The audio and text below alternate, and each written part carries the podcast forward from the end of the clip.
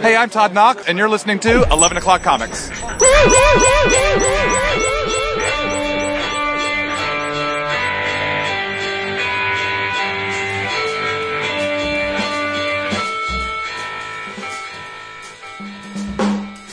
On the money. It's deadly. Start July off right. You sharpened it all up and shit, and you're gonna attack. Doing Shooter Jennings. No, not Shooter Jennings.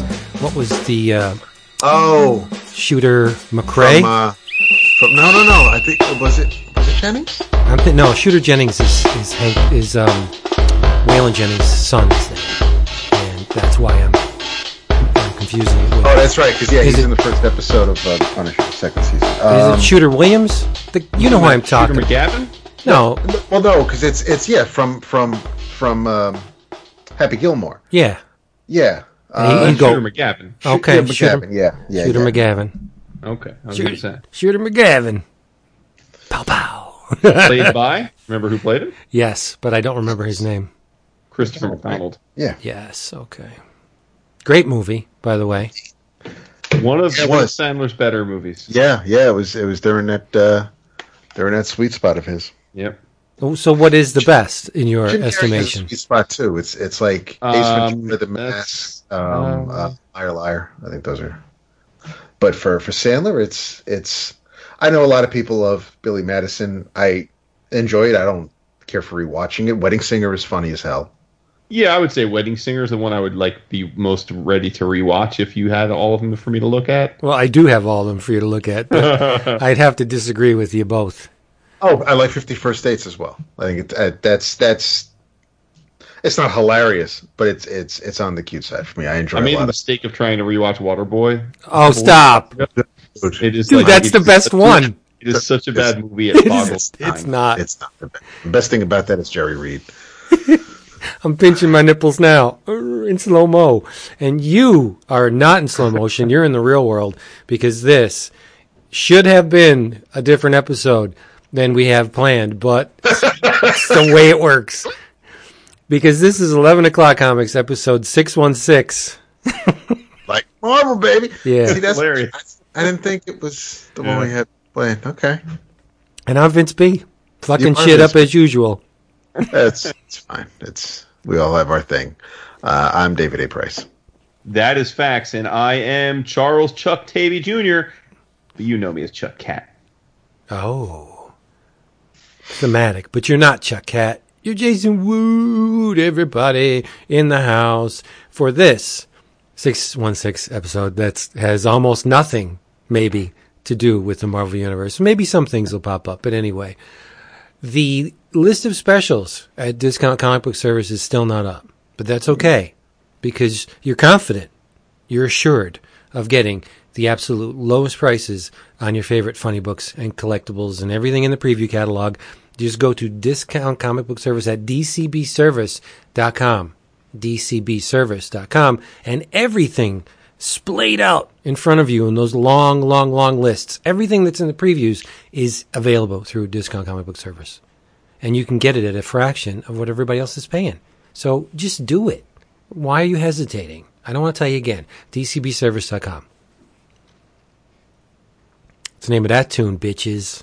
There you go. Yes. So what's up? What's going on? You guys Been gotta- so long since I heard from you guys. You know, the dust has not I know, I missed you guys. settled Seriously. on 615, and now we're in Next week's going to be a bitch. It's like it was less than it's like ten days ago. Yes. I'm already thinking about rehab. Unless we, I don't know, throw him a curveball somewhere along the line and, and, you know, just pop into their eardrums unexpectedly. Yep, yep. It could happen. But it is Fourth of July weekend week, so we we uh we got our file of faxes out. And we Yeah. compared calendars. Yeah. We had our secretaries uh, have a three way conference call between them to figure if there was a block of time that we were all available in our very busy lives. And uh, Monday was the day. Yeah. Um, I don't have a secretary. Well, you guys holding To out? play along. Oh, yes. Ingrid. That wasn't the only three way they were doing. Ingrid. She's a, a little right now. person and she's excellent at what she does. Oh, this motherfucker. I was watching Total Recall. I Which haven't one? That holds up. the original, one? the Schwarzenegger Uh, one, the original, Okay. and I haven't seen it in God must be twenty years. The little lady that's in Uh-huh. the bar, she is so damn cute, and I have to do some kind of investigation on whatever happened to her. Oh no, she's been in things. Really? It's a recent movie. Um, I think it's called not Special Forces, Special Unit. There's um, uh, Christopher Titus, the comedian. He uh, he made a movie where uh, he's he's basically a he's he's like a Martin Riggs to an extreme. He's he's the hothead loose cannon detective, and they they end up saddling him with a group of um, special needs officers and and disabled officers, and uh, she's she's part of that crew. Ah, It's a recent movie too. nice. And I gotta say, I don't think Sharon Stone has ever looked better. Oh, she looked fantastic in that movie. Yeah, she had a little bit of meat on her bones. She- She, got a little too skinny along the lines.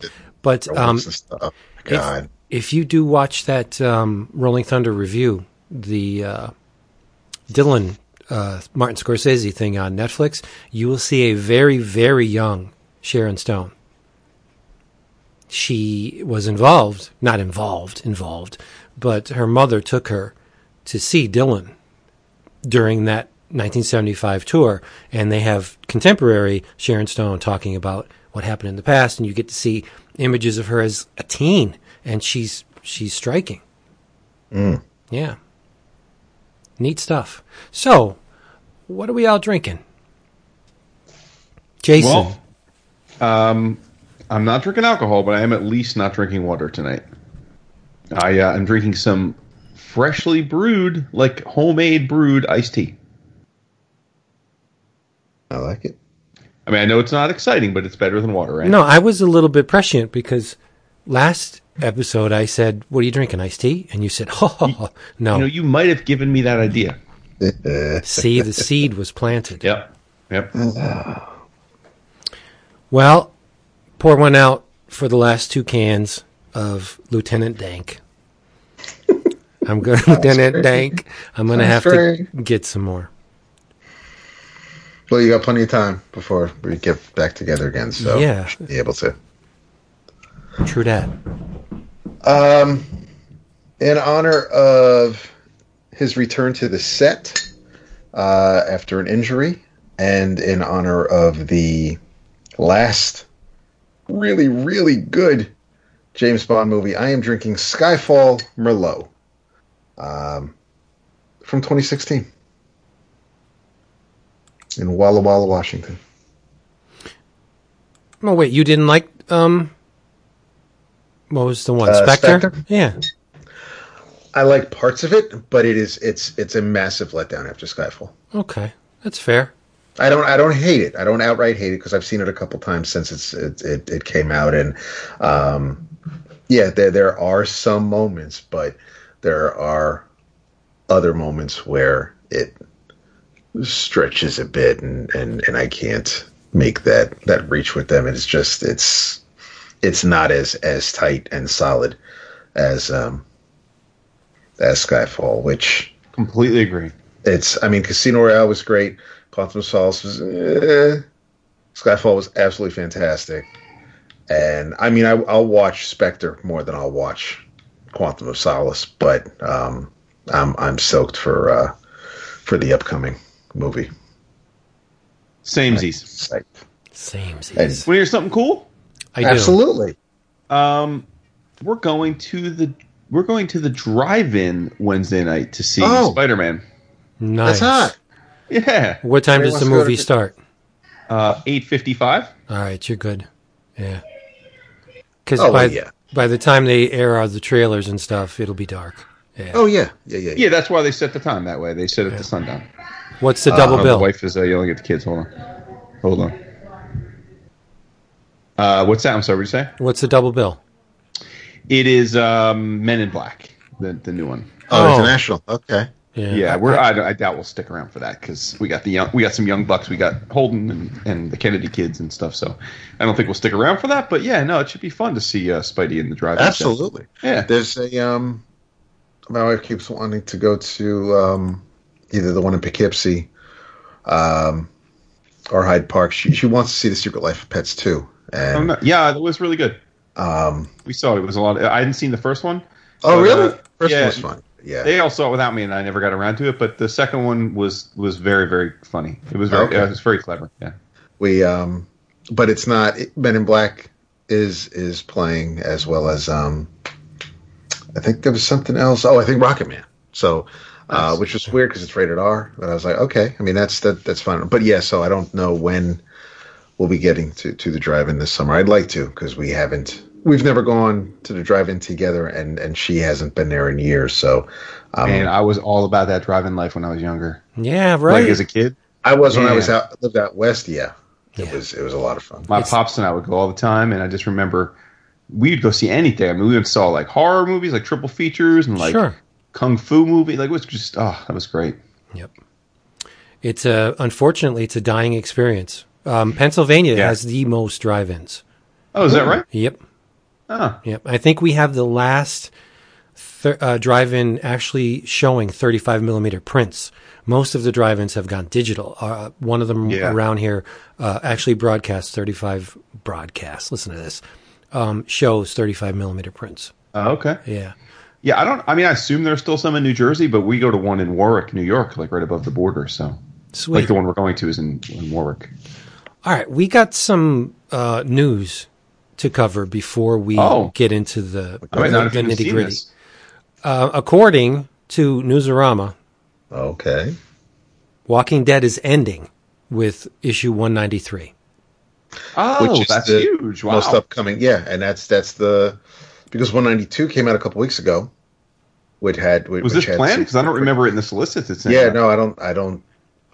I, I don't don't, think it was- believe it was planned because um, I just perused the article and it says Oh, it's this week's comic. This week's uh, issue. 193 comes out this Wednesday. yep, done. July 3rd comes out. Holy crap! Yep. And I don't want to. I don't want to plagiarize um, Newsarama, but it's going to be seventy-one pages, one ninety-three, and Kirkman apparently is upset for some reason, uh, but he wanted to go out um, exactly the way he he he planned. He he claims that this is the ending that um, he wanted. I I don't consider know if I can believe that. recently. I don't. It's weird. No, I. I, I mean, considering what happened in 192, um, or the end of 191, I haven't. I, I haven't caught up. Um, you know, I think for a lot of people, it wouldn't. It would. I guess it's where I don't think that people could imagine it if it kept going. But yeah, I don't know. I mean, you you you threw me for a loop there when you said that that, that Kirkman's upset about something. Yeah, I, I'm Well, it- seeing what you're saying now. He said, "I'm upset too." This is Kirkman. Uh, I'm upset too. I'm going to miss it as much as you will, if not more so. It breaks my heart that I had to end it, and we have to move on. But I just love this world too much to stretch things out until it doesn't live up to what I want it to be. I hope you understand. Uh, okay, so it's it's. It's He's the just saying it's time, and he knows it's time, but he Yeah, wishes it wasn't. it's going time. out on a high note instead of Yeah. having it go on like like like Seinfeld and Friends, where you you should have pulled the plug earlier than you did. But you know, I mean, I'm I'm smelling bullshit because the abruptness with which it was done, um, and let's be honest, comic shops make a good amount of money on Walking Dead Oh gosh, absolutely. for the sake of the industry which with which you purport to be a part Right. of. I thought they did it based on the trades, though. Like I thought the trades make Right, right. Well, whatever the case, there will be no more, right? That's being print. No, there won't be any new ones after 193. Whatever a volume collects 193. Right. But but just like Terry with Strangers in Paradise, I can't imagine Kirkman not trying to re-release it or come out with a, a super deluxe archival edition. It, it's he's still going. I don't. I think he'd be doing himself a disservice and shops a disservice if if he just said, okay, you know, whatever this last trade, whatever this last collection, the hardcover collection that collects however many trades, and that's that's it. We'll keep we'll keep them in print, but you're not. I don't. I I think we'll still get some new releases. Of the same old material. Right. Well, Well- that's not going to help stores. Um, Walking Dead, I just checked because you know I don't really pay attention to the sales numbers much anymore, but uh, to stay sane. But I did just listen to this conversation, and uh, it is still a, consistently a top twenty-five book, like Right. uh, industry-wide, which is, and needless to say, it is far and away like many factors the largest image book. Right. So why not end the book the way you want to end it, and then hand it off to someone else that you trust? No. Oh no, no. No. No. Would you have wanted someone else to do Cerebus after Dave Sim? Would you have wanted someone else to do Bone after? That's no. Well, Do if you they want, were do you, do you want Eric to hand over Savage Dragon to someone else? no. well, I just think that there's something there. There are more wrinkles in this in this story than uh, are coming out. You just don't end a book on the recently s- released issue. What about the ones that were solicited after this? Now they have to. There weren't any though. How were there not any issues solicited after? I, I don't think there have been a solicit um, It's for it. it's been there have been two previews since it came out, so I don't. I mean, I don't even look at Walking Dead, so I Oh, don't. really? I don't know if there was anything solicited or not. But Oh no, there has been. see, so what do they got to refund people now? It's just it's weird. It's just there seems to be some kind of shenanigans going on, where you don't just bury a property that's generating revenue for comic book stores just because you want to.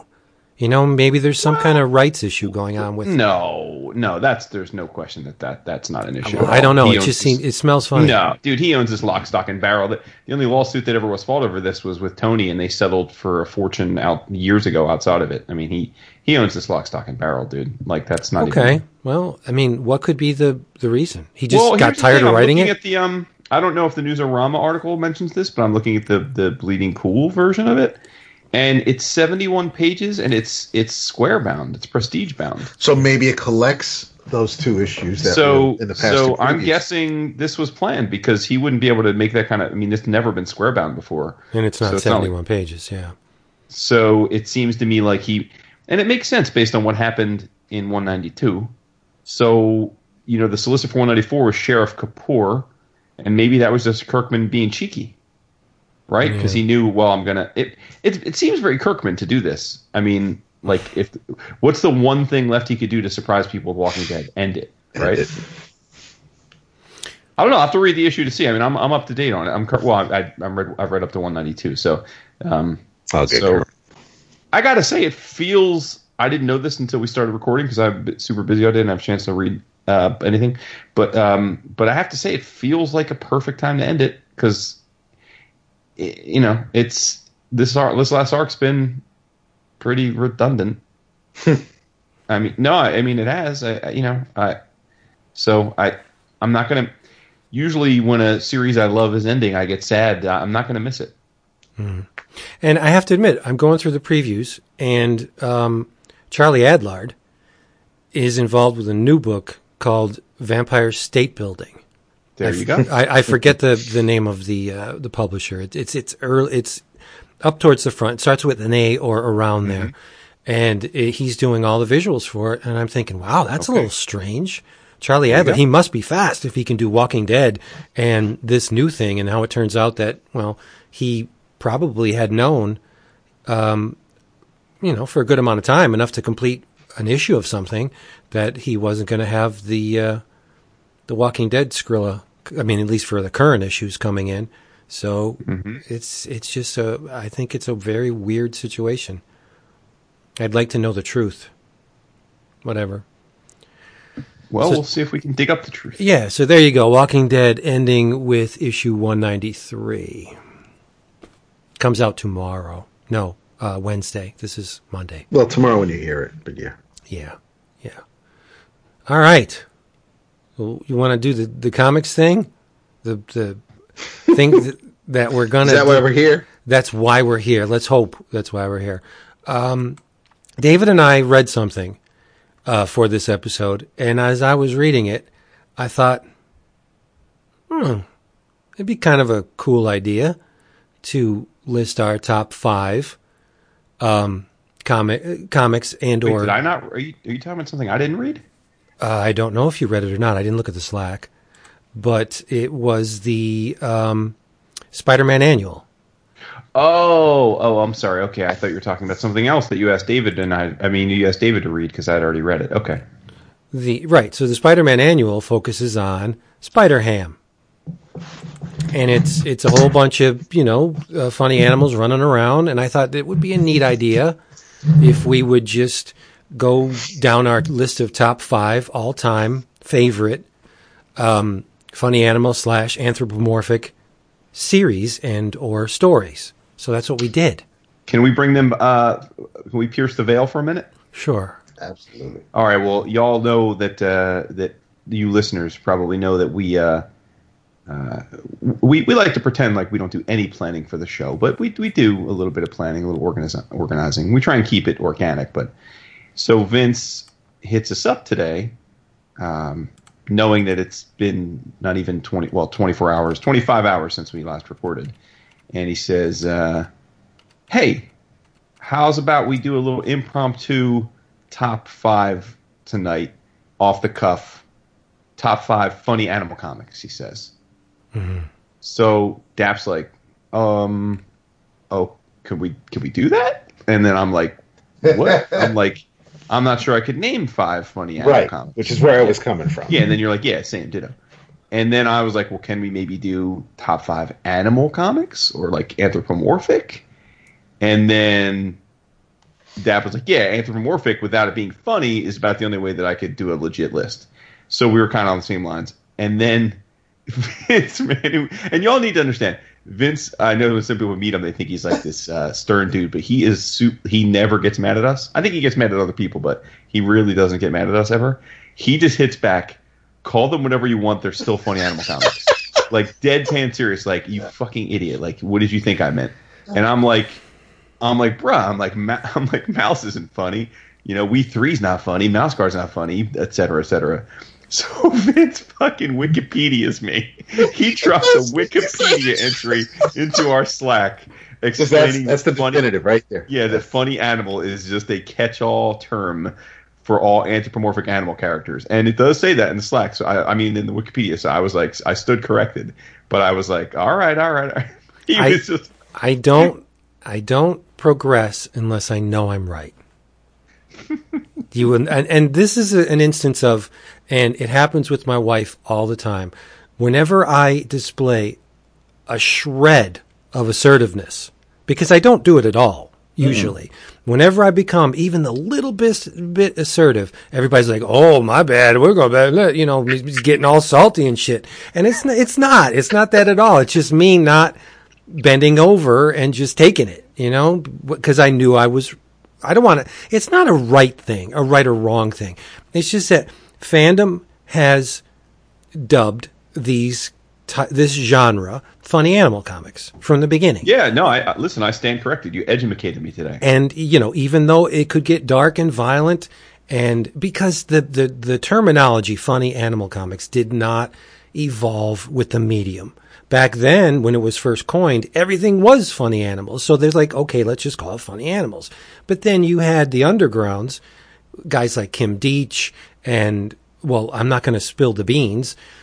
Th- It transformed, it, it expanded what was possible under the umbrella of funny animal comics, but they're not going to call it, you know, anthropomorphic comics because then that is a sticky wicket because then you could bring Transformers into it and GoBots. Like that's anthropomorphic comics, right? They're anthropomorphic machines.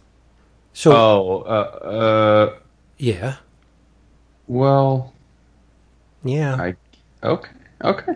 no, I mean You're they on a roll, so I'm gonna, you know, they do they they are fashioned in the form of the human body most of them and they they do exhibit they have faces and they exhibit human characteristics and You are correct. You- you- You're right. I guess when I think of anthropomorphic, I think of animals, I think that look like animals. humans. But Yeah. you're right. That is not the definition. Right.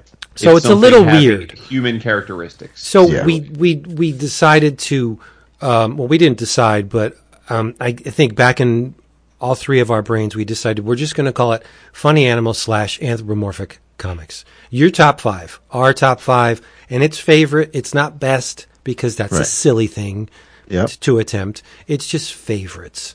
And uh, Jason, as he is always wont to do, solicited our patrons to get their opinions. Did you not? Uh, yes, uh, we certainly did. Yes. Cool, cool. And and if you would like to uh, get the lowdown on what this whole Patreon thing is, patreon.com forward slash 11 o'clock comics will reveal all. Yep. And there's going to be some, some big, big, big changes soon. This is all true. Yes. Um, so you want to just jump right into the, this list before we talk about any any comics? Yeah, let's do this. Let's do the roundtable, and then, and then, uh, we can just move on from there into the, the, whatever we want to do. This is just a laid back, free form, whatever we feel like episode. Um, all right, sounds good. So, So who's going first? Top five funny animal slash anthropomorphic comics. Number five, Jason, go. Okay, number five for me, and this was actually a lot tougher than I thought it would be when we when you first threw the idea out. Because as my mind started racing and I started checking off lists and went down, you know, was sort of running through the mental rolodex. There's a lot actually.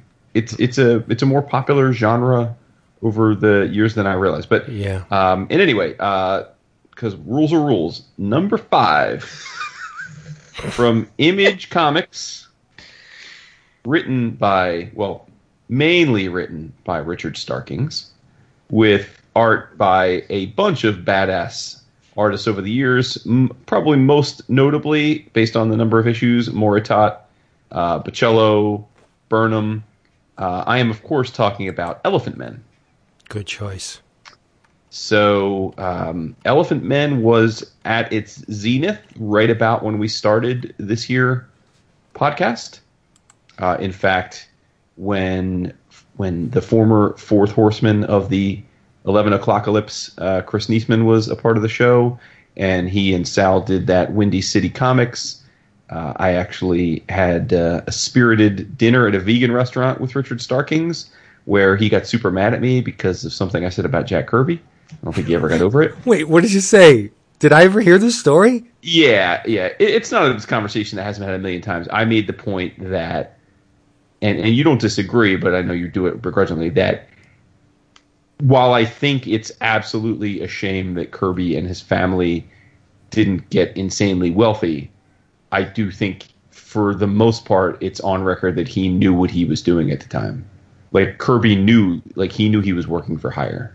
Like that wasn't so, and and Richard just got super offended as though I was saying Kirby you sucked or something. And anyway, He um, did sign the checks. yeah, that was my point. But anyway, um, uh, neither here nor there at this point. But point being, um, that was when the book was at its at its uh, peak in popularity.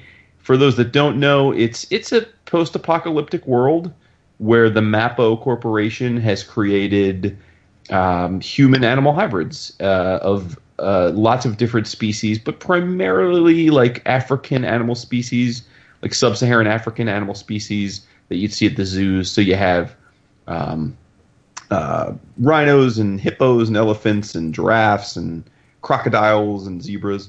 Um, one of the more popular characters in the run was a was a private investigator named Hip Flask. But uh, yeah, it just it just looks at that world, um, and you you get introduced to a bunch of uh, there's a it's eight it ran it ran 80 issues and then there was some one shots and spin-offs there was a hip flask series as well so all told it's probably 90 100 issues um, and uh, yeah I enjoyed it quite a bit um, I I didn't I can't say I read every issue of it but I, I probably read 60 70 issues of it I read it for a long time and, until maybe the last year or two when I kind of fell off a little bit but uh, but yeah and it's all collected by image also can get digitally so definitely for those that are listening tonight and, and uh, need more to their Regina pile, I, I I would definitely recommend this. It was a lot of fun. I know we were all fans of it back in the day. Yeah, absolutely. It it does become a little watered down towards the end, and Yeah, I agree. I Yeah. agree. Yeah. But, But I, you, you've got a good what you've got probably got. Uh, I mean, and they also and it's because it's Image and Richard Starkings. For those that don't know, is also uh, the owner of Comicraft, which is one of the definitive uh, font lettering companies in in the industry, and so he's very much focused on design, and so he had some beautiful uh, hit the trade the trade paperbacks were in print, but he also did some beautiful oversized hardcovers with die cuts that were great.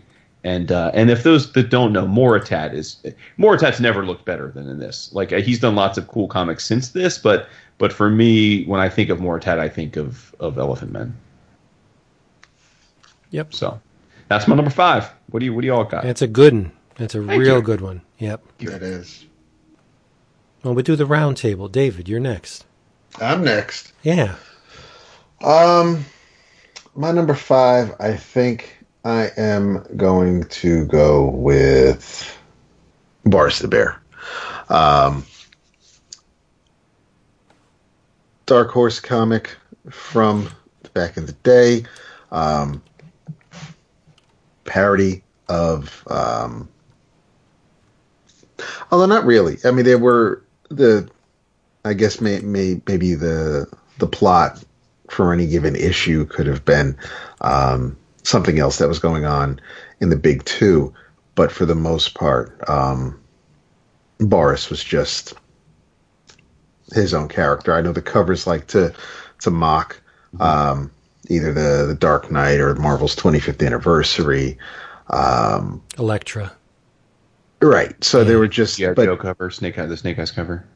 and there were um but i just i i really enjoyed the art um they were just and for the most part done in ones. It, they were it, it was just it was you know it, it it was something that dark horse offered that wasn't an aliens comic. It wasn't dark horse presents. It wasn't the mask. It it, it wasn't comics greatest world. It was just um a their take on on the funny animal comic. And and I enjoyed it a lot. And it's something that I look for when Vince and I do go back issue diving. Um Hell yeah. I don't see it too often sadly but um and it doesn't matter if if um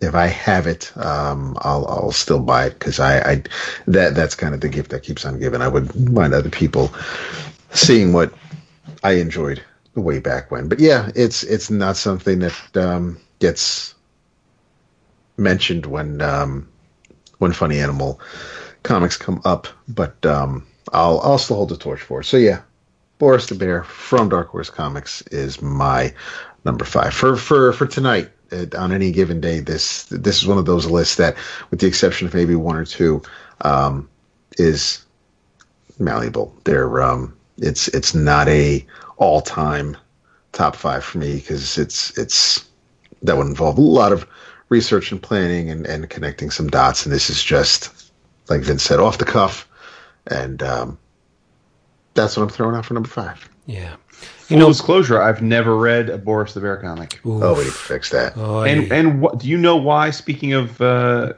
rights issues, is there a rights issue with uh, because there were homage covers and stuff? Because it's never been collected. I, I mean, I think there was a trade back in like the '90s, but but in this world of of, of super beautiful archival uh, reprints, uh, that would seem to be a no-brainer. I certainly would have bought it, as, but, but it's never. I've never seen hide nor hair of any kind of collection of it. Especially with all of the Dark Horse omnibuses that Yeah, no, out. that's what I'm saying. So it makes Yeah. me think there's a kind of a rights issue. That's weird. Yeah. But I will say that the, the Mike Richardson created it too, right? So you would think go that ahead, d- if someone's going to exploit his own work, it would be Richardson, right? Yeah, But um, that that deliciously frothy drink that sometimes tasted like crap of the spin-offs from the Teenage Mutant Ninja Turtles, Black and White Boom, whenever that book hit and everybody was doing funny animal comics, Boris the Bear was part of the cream. It was one of the much better books. In, versus in- like Samurai Penguin and uh, well, actually, Samurai radioactive Penguin, black belt hamsters. Yeah, I was just gonna say the you don't shit on Chin and Parsonovich. That book is great. But I'm just saying, like, Well, I'm, I'm asking. No, I haven't read it, like any of them. I'm asking. Oh. what do you mean by that? Yeah. adolescent black radioactive black belt hamsters is awesome. It is. It is No, no. So what I'm asking you then is what what counts as like shit then? preteen dirt, dirty jean kung fu kangaroos. Like there was a million different, you know, tie or Gotcha. Spin-offs. No, I don't want to say spin-offs. What's the word I'm looking for? Um, copycats Homages from or, yeah. not even Yeah. just trying to make money. Um, and and nine out of ten were garbage. But um, hamsters, Boris the Bear was phenomenal. They they were like as good. I mean, if the turtles had never appeared, I think the hamsters and Boris the Bear would have been wildly popular. But they were seen as capitalizing on the success of Eastman and Laird, so they were, you know, people snubbed their noses at them.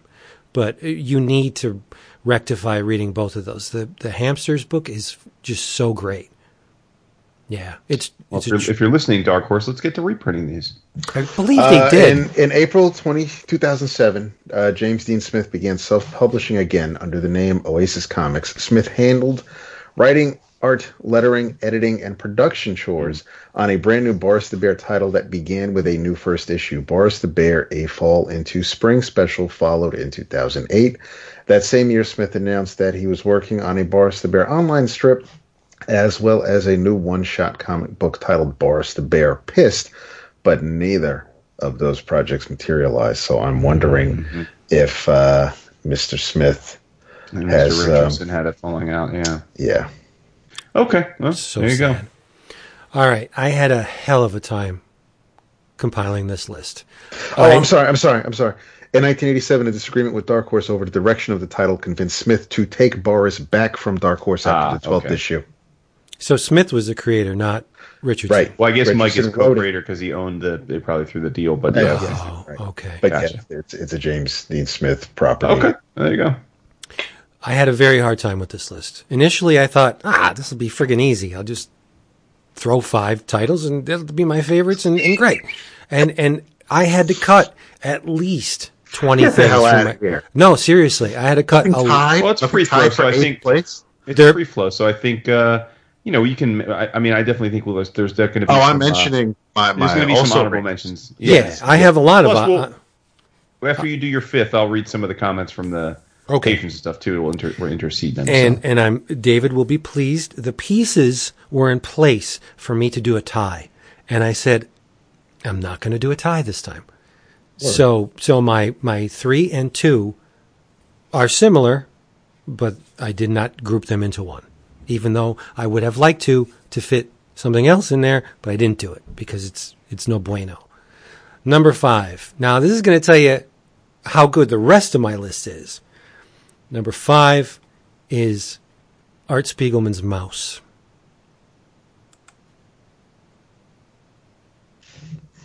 Not a feel good title by any stretch of the imagination, but I was, I originally followed it as it was coming out in, in Raw and um, followed Mr. Spiegelman to wherever he, he took it and what he did with it. And I was, I was gobsmacked that someone could get this much power out of very uh, minimalistic, minimalistically rendered mice and cats. And uh, it's a horrible, horrible subject, but um, I believe it's a subject that young people should um, experience because it, it needs to be the the horrors of this incident need to be perpetuated. They need to know what happened. They need to know um, just how inhumane and downright evil um, the man can become. So uh, I, I thought it, it's a brilliant work. The one thing that stuck out uh, to me for the whole, um, the entirety of the story was um, Spiegelman's interviewing his father, Vladek, and I forget exactly what it was. It maybe had been a, a matchstick or a, a piece of string, and uh, it was discarded. And, and Vladek is picking it out of the, the garbage can, and, he, and Spiegelman's like, "What are you doing?" He goes, "You don't throw this kind of stuff away. This could be useful in the future." And it just shows how spare their lives were in these concentration camps, where everything, like they had nothing. They did even their identity was taken away from them, and and they they would, you know, use everything at their disposal to stay alive. Where he's going through the garbage for uh, a used matchstick or or whatever it was, and it's just that's a powerful sequence. So it's one of those books that once you read it, it never ever leaves you, and so that's why I went with Maus for my number five. So before we get to some of the patron commentary, uh, it's my number one. So you just said it quite beautifully, but Maus is my number one. So Okay. let's get that out there. I have never read it. Holy shit! Wow, you know what? For as much as you bitch slap people for not reading Born Again, the fact that you have not read Maus, dude, I am Well, stunned. I Wow. I I couldn't. I can't. It. Oh no, I don't, I don't want to say I can't. It's it's just it's not. I I respect it. I know that. I know how important it is. I I know the story it tells. It's just it's one of those things where I just I couldn't ever see myself sitting down to read it. And it's I mean, so I mean it's not it, mm-hmm. it's not it's not something that you know I don't. It's, it, will I eventually? Maybe, but right now, I, I up until this point in my life, I've never, and I would never dispute. You know, I would never. You know, it's your number five. It's Jason's number one. I absolutely understand why. I get it, and I, I it's not something that I would ever judge myself because obviously I can't. But I, it's it's almost like it's one of those things where I feel like I don't need to read it because I I get it and it's it's it's been beaten into me and I don't mean that in, in a bad way. It's just I I know what it's about. I've I've read enough about it where I almost don't need to read it. And I know I do. It's it's Yeah. so See- I, I get it. J- Just to paraphrase, and and uh, I shouldn't because it it um, conjures memories and thoughts of something else similarly named, but it it's actually a story about the triumph of the human spirit. Yeah. It really is, and and few comics. I, I have the power of Maus. I mean, there is something very, very real in those pages. Um, I mean, that's why he won a Pulitzer for it because it's it's a story that that needs to be known. I mean, every kid should. This should be in in high school curriculum. Every kid should read this book. yeah, Because I, it- I was. It was a. It was part of my college curriculum. yeah, it is Oh, just it's an amazing. But I know it's it's it, like I said, it's not something you read for enjoyment. Although the craft on display is incomparable, and he did it on and- little tiny sheets of paper. Like he he didn't put any kind of um, he wasn't precious at all about the art. He just had to get it out. Um, it's it's just it's it's a monumental work. But I can I can completely sympathize with you why you, haven't read it. Yeah, I mean you've you've you've said quite a, a, a lot, so I don't have a ton to add. But but for the you know it, it being my number one, I, I could not put it number one because of the cultural significance of the book. Like Right. this is a book where um, now now I think we're all because we're such fans of the genre. I wish that the, it was. I wish comics were seen, graphic novel, whatever you want to call them, which were seen on even par with with prose generally. But but still, for for the most part, that's not the case. It takes a, a much like it's almost impossible for an animated movie to ever win Best Picture. It's exceedingly difficult for a graphic novel to pierce the very, very stodgy and pretentious vein of most literary critic circles. But this did it. And like you said, it is universally considered um, not just one of the best comics ever created, but one of the best books. It's been on every best of list from NPR to the Literary Society to the ALA, it, it, their list of greatest American books. Uh, you know, uh, it's on every top 100 list for sure, and, and high up into many of them. It, like you said, it won a freaking Pulitzer. Uh, it won the best book at Angoulême. It won Eisner's. It won Harvey's. Uh, it, it pretty much ran the gamut. It, uh, I believe it might have won a National Book Critic Award, uh, or at least Right. was nominated. Um, yeah, so so it's it's the book. It's an amazing book because of the subject, because of the way they depict, like you said, a very a subject that I think we all need to be um, conscious of and and and uh, and informed about. Um, and I think that that holds true with each successive generation. Um, but I also think that it's a great source of pride because as comics lovers, it's neat when any time a comic like this is just so universally applauded by non-comic nerds. And uh, yeah, so it, had to be Yeah. number one for me. Yeah. And I I don't want to get on any kind of soapbox, but I think denying these events happened is as despicable a crime as those that engaged in these events themselves. hundred percent. I know. I, I Oh, agree well, with yeah, that. hundred percent. Yeah. Yeah. I will. Um, I'll. And as Vince said, you know, And it's as- not an as- easy read, but to be clear, I mean, Right. to your point, David, I mean, being of Jewish descent, it, it is not like a pleasant read by any No, stretch. it's horrifying. uh, horrifying. no, Yeah. Yeah. and and it's I've been doing this show for a while now. I will I'll I'll read it before the end of the year. Well, don't Okay. force yourself. No, no, I no, mean, I'm not. No, I'm not. I'm not. But like you just said, Vince, it's it's you know it, for for all the shit I give people for reading, you know, just standard. Listen, you know, this should be like on anybody's top ten list. I, I and and there's no way in hell you can say Born Again isn't anywhere near as important as something like Maus. But Sure. um, if if I if I want to, you know, talk shit and say, well, you know, you're you're a fool if you haven't read this yet, then you know, for me to, and again, it's not it, it's not me being defined or dismissing it outright. It's just it's like you guys have said, it's it's the subject matter. So, but I will. It's listen. Um, What, I'll be 50 in a couple of years. It should be okay for me to read this book. Right. Yeah. All right. So Uh, we'll be there number- for you. We, you Thanks. we- yes, we'll Good be there for you. That's our number fives. Um, I'll just jump in here with some of the patron comments. Uh, first off, I'm just going to go in order here. Ian Spillane said he didn't have a top five list, but Spy Seal is probably his favorite, Oh, nice. which is a, a newer comic. Yeah. Um, You know, you, you and David were both big fans of it. Uh, he said it has a very Tintin European edge that feels old and comfortable, almost as if the character has been around for years. Uh, Mr. John O'Neill said his top choice would be Blacksad. Um, Mr. Mike Del Vecchio says the pinnacle of what funny animal comics should be Uncle Scrooge. Um, and Trevor Williams, aka Trevor Plops, said so many. Uh, I'd say that much of the top comics in the history of the medium qualify under funny animal classification. Uh, mostly older stuff we have like Pogo, Donald Duck, and Mickey Mouse. More modern, we have Bone, and I guess Howard the Duck qualifies.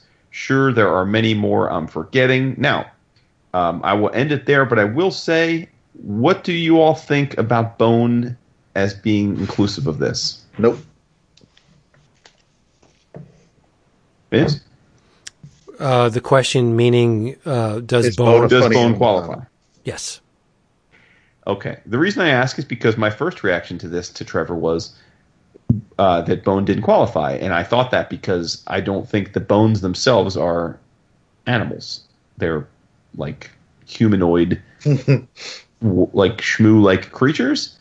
And then he said, "No, I get that, but there are are there are funny animals in in the book, which is true." I guess that dragon. There's the rats. International is is a is a funny. Well, no. So, so my the only reason I mention this is because let me be clear. Uh, I just said Maus is my number one. If Bone qualifies, it's my runaway number one, like without question.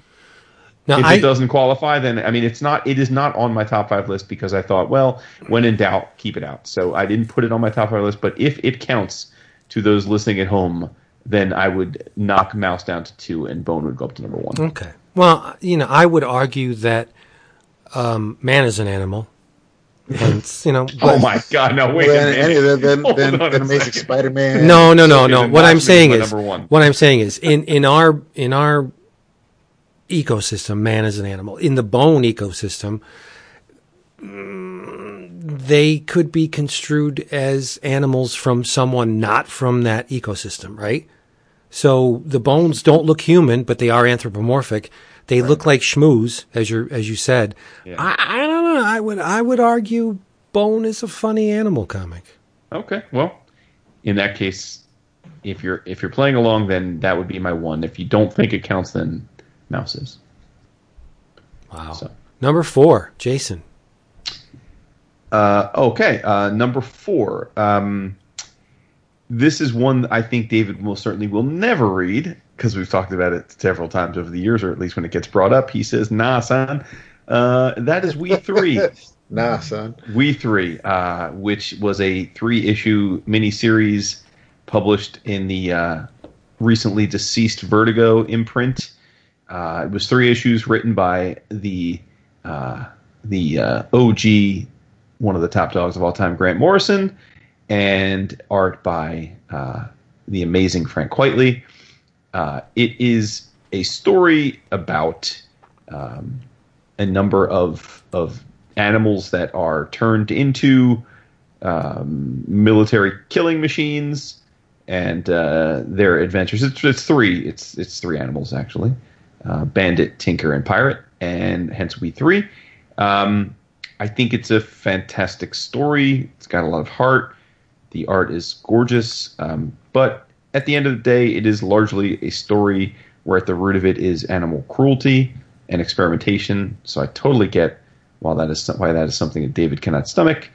But uh, if you can stomach it, uh, I think it is a fantastic book. And and there's a I have the deluxe hardcover that came out four or five years ago. Um, it's it's definitely something. If you haven't read, it's it's I think it's it's Morrison and Quitely's uh, second best work together, behind All Star Superman. I'd co-sign that. Well, there you go. Yeah. Yep. Again, not an easy read by any stretch of the imagination, but And the reason why I don't or won't read it is be and that it's it's it's a testament to the creators because I know the type story Grant can tell, and I absolutely adore Frank's artwork. So um, to see the animals treated this way um, definitely wouldn't make it an easy read for me. So there's the, I, I don't want to put that on myself. No, that's that's all. Yeah, that's fine. All right, who, who's your number four? Uh, my number four, I think. Um, I'm going to mix it up and go with something newish, and I'm going to say it's Captain Ginger. Oh my god, really? wow. Uh, only because it was Holy it's shit. it's it's new. It's it was it's it's one of the um, more entertaining, funny animal comics recently. I just I, I got to kick out. I mean I I'm you know I mean June Brigman and and and takes me back to the Power Pack days and um you know it came across that that she had a lot of fun drawing the book. It was just it was you know it, it's cats space. It's not. Um, I, I think. I mean, it's it's weird. If I had stayed with animosity, maybe that would have been on my list. But this was this is partly because it's it's top of mind and um, and it kind of just ticked all the boxes that haven't been ticked for me when it comes to animals in comics in a while. So, yeah, um, and it's it's I believe the collection is out, so uh, or has been solicited. But yeah, no, I had I I, I enjoyed it. Me too. It's cute as hell. It is. It is. Yeah. And I got to, I will comment just, you know, let's just pepper this thing with commentary while we're going through it. That I think the promise of Ahoy Comics from that first season, season two does not live up to the promise. I mean, Bronze Age Boogie's good, but uh, these books that are coming out, I don't. I wasn't. I Steel Cage has been on. I, I read it and I. It was in my new travels for a reason. There's. It, it's basically a pilot season. It's you know. Yeah. you- Yeah, yeah. you pick a story out of out of this anthology, and, and that's the one that'll probably get made. And chances are, it's going to be the Mark Waid story, that which was probably my favorite out of it. It's the only one that kind of has any that seems to have any legs because there's there's the way it ends. It it just it makes sense for it to be a series, but um, I mean the stories were neat eh, in a Dark Horse presents kind of way, but it wasn't there wasn't anything there that I think had had a lot of teeth. But Right. yeah, no, you're, you're right, Vince. Their their second season is not. Uh, I mean, maybe um, maybe Second Coming will will um, spruce things up a bit as far as you know giving the second season a, a kick in the pants. But yeah, I, I, I didn't haven't felt the fun I had with the with the Wrong Earth and Captain Ginger, Right? Things like Exactly. Yeah. Hey, next theme episode, let's do favorite, top five favorite anthologies. I like wow, that's. I mean, I read a couple a year, so that'd be great. Cool. All right, my number four It is a 250 issue masterpiece concocted by two, two guys named Dave Sim Yeah. and Gerhard. My number four is Cerebus. And if you're all asking, well, what does he mean, 250 issue masterpiece? Cerebus ran for 300 issues. Uh, yeah, it, it ran for 50 issues too long. The the last 50 are just a tepid mess of gobbledygook. Uh, but the 200, the 250 before it that preceded those last couple arcs are just beautiful comic making. And um, Cerebus is real to me. He he is he's a sarcastic little hateful self-centered bastard and um I love what Dave Sim did. And and not only was it a great comic book sequentially, it also had that juicy letters pages in the back where added to this community feeling that um you know people would write in and comment on the on, on what, what happened or how could you or you know I love your work you're but you're a jerk and it was just an amazing group mi- hive mind type thing. And I love Cerebus up until Dave went crazy. so, yeah. So, do we have any more comments from the uh, Patreon But gallery? cour- yeah, but of He's- course. he's Um, probably going to grab from Patreon now. Yeah, let's see. Um, well, Lucas Devine says uh, unnatural, which is Oh, again nice. a very, very recent one. Nice, yes. Yeah, I mean, That since we're since we're in since we're interjecting, I can't co-sign with that. Uh, I think it looks fantastic, but I think the story gets away from Mirka. I, I I thought it like in the beginning, I thought it was pretty, but it, I think it's turned into a bit of a fever dream, and uh, it's lost to me. But anyway, but it looks great. I I think that's a reason for me to get up on volumes two and three because Mayhap. I have them ordered. Mayhap. Um, Adam Nemec says he doesn't have a top five, but he hopes that we give a little love to Captain Carrot and his zoo crew tonight. hmm Uh, so we shall see if we give them. Um, uh, Bryce says off the top of his head, and finally someone that listens to directions, he has a top five. Uh, he's got Blacksad, The Autumn Lands, Nice. Wild's End, Usagi Yojimbo, and The Snagglepuss Chronicles. Okay. Interesting. And then Paul Roybal just uh, now he's messing with me. So Paul, when you get your care package, if there's some Dookie in it, this is why. Uh, he said, "Is uh, Wolverine still a dog?" Maybe we can talk about that. So uh, you'll, That you'll see, great. Paul. I'm going to personally make sure your care package is handled.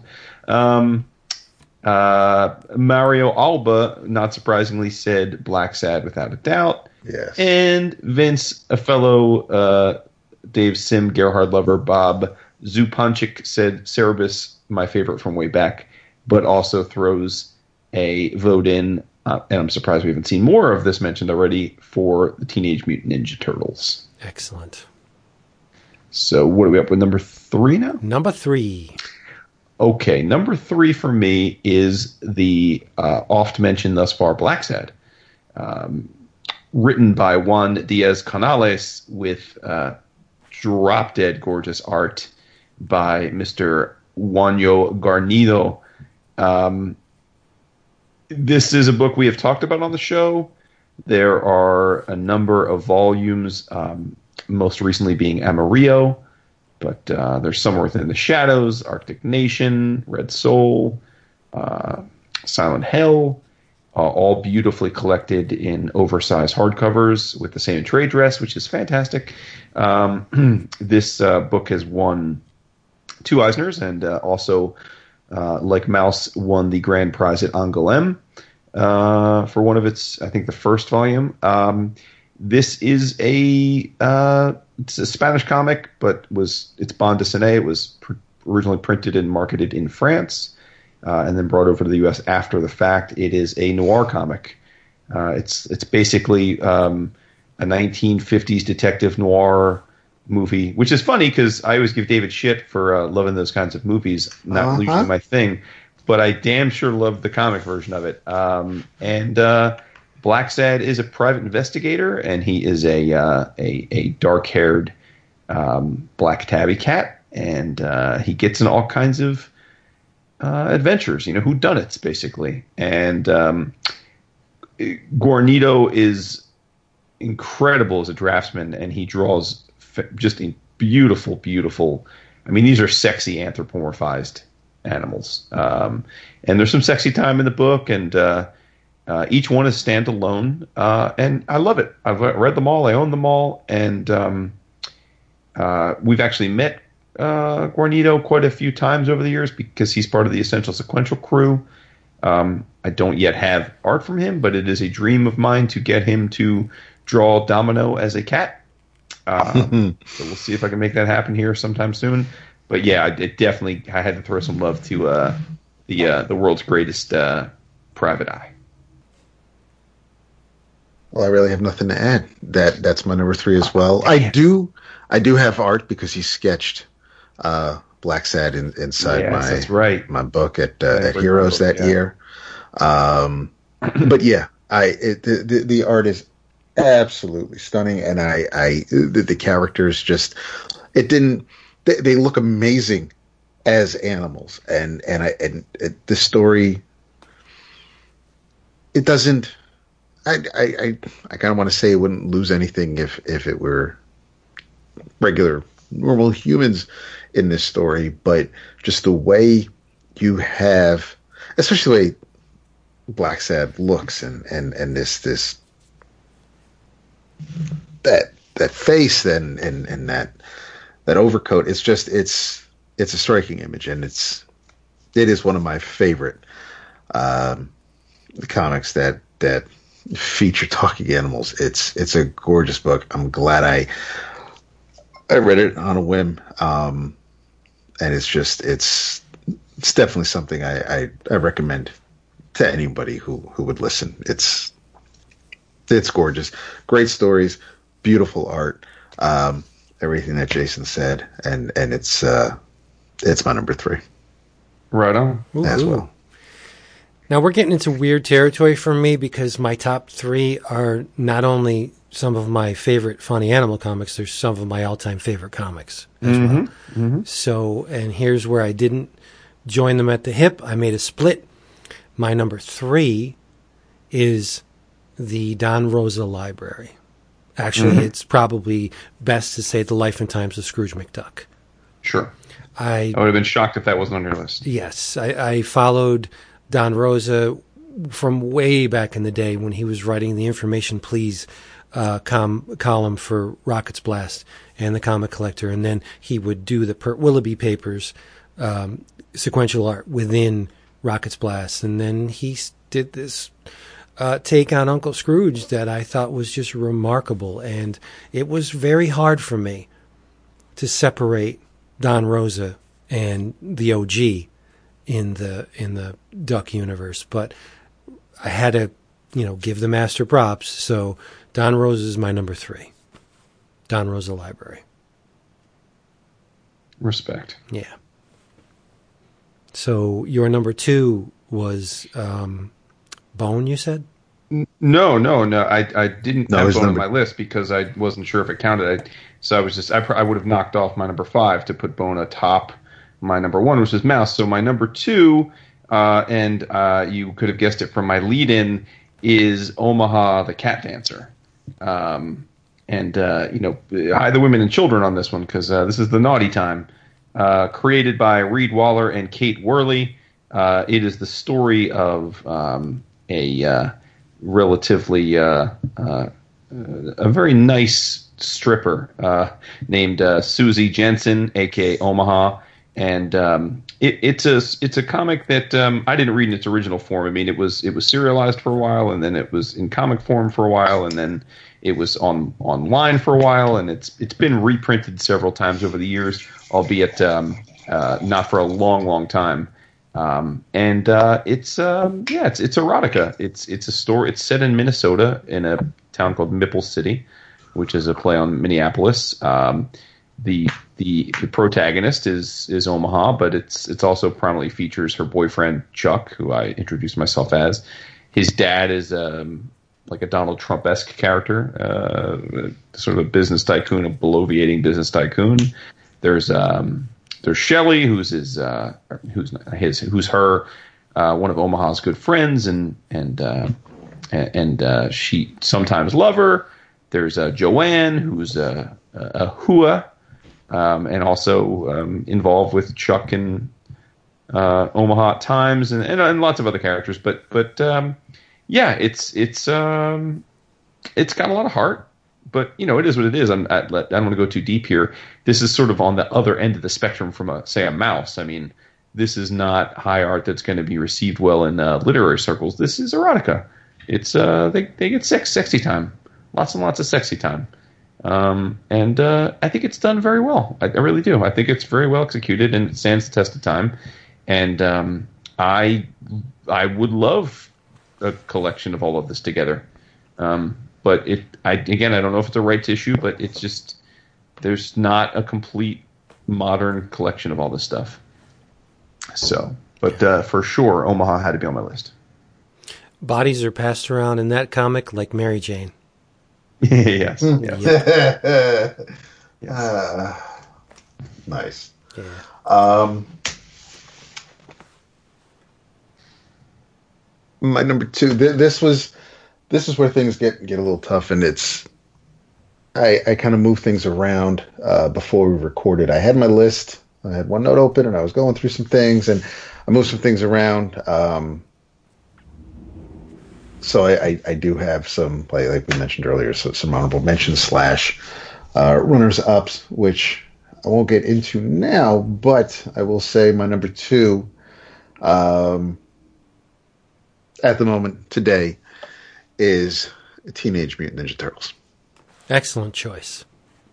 Yeah, it's it's uh, it was it was getting kind of tough. It was um, I mean it's it's a comic that's been around for almost as most of my comic book reading life. It, it's I remember and enjoyed the comic before it became a worldwide phenomenon in the form of cartoons and and really bad live action movies, and um, I played the hell out of those old Playmates figures. It, it was just it it was yeah it, it was one of those early moments in in my comic book reading life where I you know things that happened in in Marvel comics somehow also play into the creation of of of these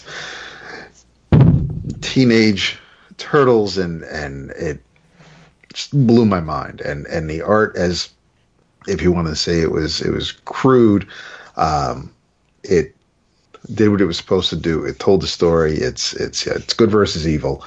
Um, and I, I had a lot of fun with it. And, and yeah I still think of, of turtles as you know all of them wearing the the red masks. Um, I, I, I think the cartoons and for having the decision to different colored masks so you know who's who and um but yeah i just i thought the comic initially was was a lot of fun. It it's been in and out of my life over the years. Um and again now thanks to city at war with with art by the amazing Dave Wachter. But um yeah i i can't um argue what it means to me when it comes to funny animal comics and and um, how important some of them are to me over others, and and Turtles is definitely high on that list for me. That was one I struggled not to put on my list. It's not on your list. Wow. No, no, no. If it if wow. it hasn't been by now, I didn't think it would be.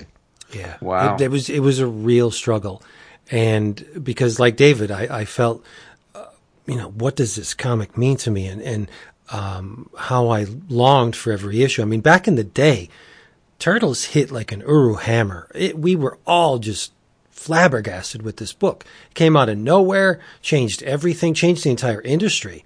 People mm-hmm. were trying to make money left and right based on the success of this book. And I just thought, uh, I, I, I looked at my list and I thought, Maus means more to me on a on a sheer impact level mm-hmm. than Turtles. And and I went down the list. Like Cerebus, God love Eastman and Laird what they did, but it does not compare to Cerebus. Right? So I mean I went and it, I had to cut it. Um, my number two is the companion piece to number three. Three was the Don Rosa library. Two is the Carl Barks library. Oh, okay. So you have you have the ducks twice on there. I that's where I was missing because I know you. I could. I definitely can know what your number one is now, but I okay that makes sense. Couldn't Yeah. figure out what your number two was. I had to give the OG his due because he is a phenomenal, phenomenal storyteller, uh, a brilliant cartoonist, and uh, it. I didn't get hip to the Carl Barks vibe until mm, relatively late in life. I didn't read them as a kid. I read them in. I started reading Barks's work in my late teens, maybe early twenties. But once I, uh, I once he he managed to to pierce that superhero uh, magic shell that I that I surrounded myself with, I went out and I bought the entire another rainbow another rainbow Carl Barks library, the the slipcase editions. I had them all. Um, I treasured them, and then for some stupid reason, I sold them. Uh, but I've since bought all that work back in color editions from Fantagraphics and other publishers. I love the work of Carl Barks. Um, it, it is essential to me as mm, somewhat as Jack Kirby's work. I just think if there's a giant uh, Mount Rushmore of, of true comic greats, that Carl Barks better be on there. Yep, he's that good. Respect. I mean, listen, that's your that's your stuff, and it's it's well regarded for a reason. Indeed, Um, indeed. I will. Uh, since, before we do our number one, well, you already know what my number one is anyway, so uh, we'll we'll let you all do your number ones. But before we do, I'll run through some more of these uh, patron thoughts. Um, um, Brian Clark, and for those of you who know Brian, there's no way it couldn't have been this uh, Usagi Yojimbo, and I say that because uh, Brian is a fellow art collector, and he uh, Usagi is to Brian as Domino is to me. He gets uh, beautiful Usagi commissions from lots of amazing artists, and and he uh, little personal anecdote. He achieved a bucket list at Heroes. He got a uh, a beautiful Usagi commission from Mr. Stan Sakai. So that's very cool. But uh, Usagi's there. Um, he also says though the t- the turtles in Blacksad are incredible. Um, props to Rod Hedrick because he threw out a list of books that uh, did not did not come to my mind, but certainly deserve some love. He wanted to shout out Star Comics. He said they were all part of his childhood, and he gave out seven books: Count Duckula, Get Along Gang, The Care Bears, Popples, Fraggle Rock, Thundercats, and the Muppet Babies. so uh, you know, so so it's a nice nice list, definitely. Um, let's see. Uh, Brian also says that uh, the Sonic comics deserve a mention. I'm sure Vince agrees with that. Yes. Uh, uh, Trevor also says a little under the radar, but he loved Wild's End books from Abnett and Boom Studios. Um, I did not read those. And then uh, Rod said he was surprised that no one had mentioned Mouse Guard yet, and uh, I would agree. Mouse Guard was on my my my runners up for sure. Um, and just running through here. Um, John O says he doesn't have a lot of history with funny animal books. He asked if Abe Sapien counted. Um, he does mention Blacksad and Maus. He uh, he also said he loves Kamandi's supporting cast. Um, I think we all agree Kamandi probably doesn't count because if it did, Vince would have it number one. Yep. Uh, and I know that's not his number one based on something else that he hasn't mentioned yet that has to be his number one. Um, someone shouted out Ryan Browne's God Hates Astronauts, which is an excellent choice. That didn't that did not I did not think of that when we were talking about it, but that is a fantastic book and definitely deserves to be mentioned. Um, let's see. Uh, also, Trevor said Fusion from Eclipse was the bomb, Yep. especially the spin-off Weasel Patrol. This is I don't know any of that. Oh, they're great. Mm-hmm. Yep. Um, John said totally forgot about Spider Ham. He's a big fan of all that. Um, he never read We Three, and he is surprised that the Turtles isn't getting more love in our little patron Slack chat. Um, then we have a discussion about Bone, which we already brought up, um, about whether it counts or not. Um, got a little love out there for Mignola's Rocket Raccoon, which is interesting. I mean, I like that miniseries. I don't know that I could conceivably argue it top five, though. Right. Um, Then there's mentions of Bugs Bunny, The Last Unicorn, Spider Ham, Gus from Saga. Yeah, Saga's one. You could definitely try and shoehorn in there. I, I wouldn't count it either because they're they're more humanoid than than animal, but but uh, to each his own. And then um, oh, and then just uh, we just got a comment from our buddy Kevin Quass who says he always falls back on Scrooge and Huey, Dewey, and Louie. Um, and then uh, yeah, so there you go. So he's he's all about the ducks, just like Vince. Nice. And that's it. And uh, as I said, Maus was my number one. So without further ado, David. Um, my number one was already mentioned, and and Jason went into Oh, great dang. detail. Uh, so my number one is Omaha the Cat Ooh, Dancer. It's um, it's it's one of those things where, um, for me, it's because it, it's it's more of a sentimental thing. It, it may not be the best story uh, put to paper. It may not. Um, it may be a little um, crass or or naughty for some people, but it's it's one of the. I guess because I, I wasn't there for for Bizarre Sex or anything by R. Crumb. It, it's you know that was my entry into. Wow, there's some dirty shit going on in in in my comic books, and and I um I just I, I have I think multiple printings of the first issue. It's it's no, first printing sadly, but it's yeah it, it's another book where if I see it, I grab it. I I, I haven't read every single issue. I haven't read the whole story that that that's been published to date, but um, no, it's it's uh, it it's one that's up. I mean, as as important as Turtles was to me way back when. Um, the other special place in in my heart In your pants. and and if my pants goes to uh goes to Omaha because there's just it, there's just, it, it's something about you never forget your first. It's just there's just something about um that the, the look of it, the story. It, it's yeah. I mean, you could look at some of the art and and, and maybe say that it's it's basic, but um It's anything but. It- no, it it's does- beautiful. right, and- That's like and saying know, Milo and it's- Manara is basic.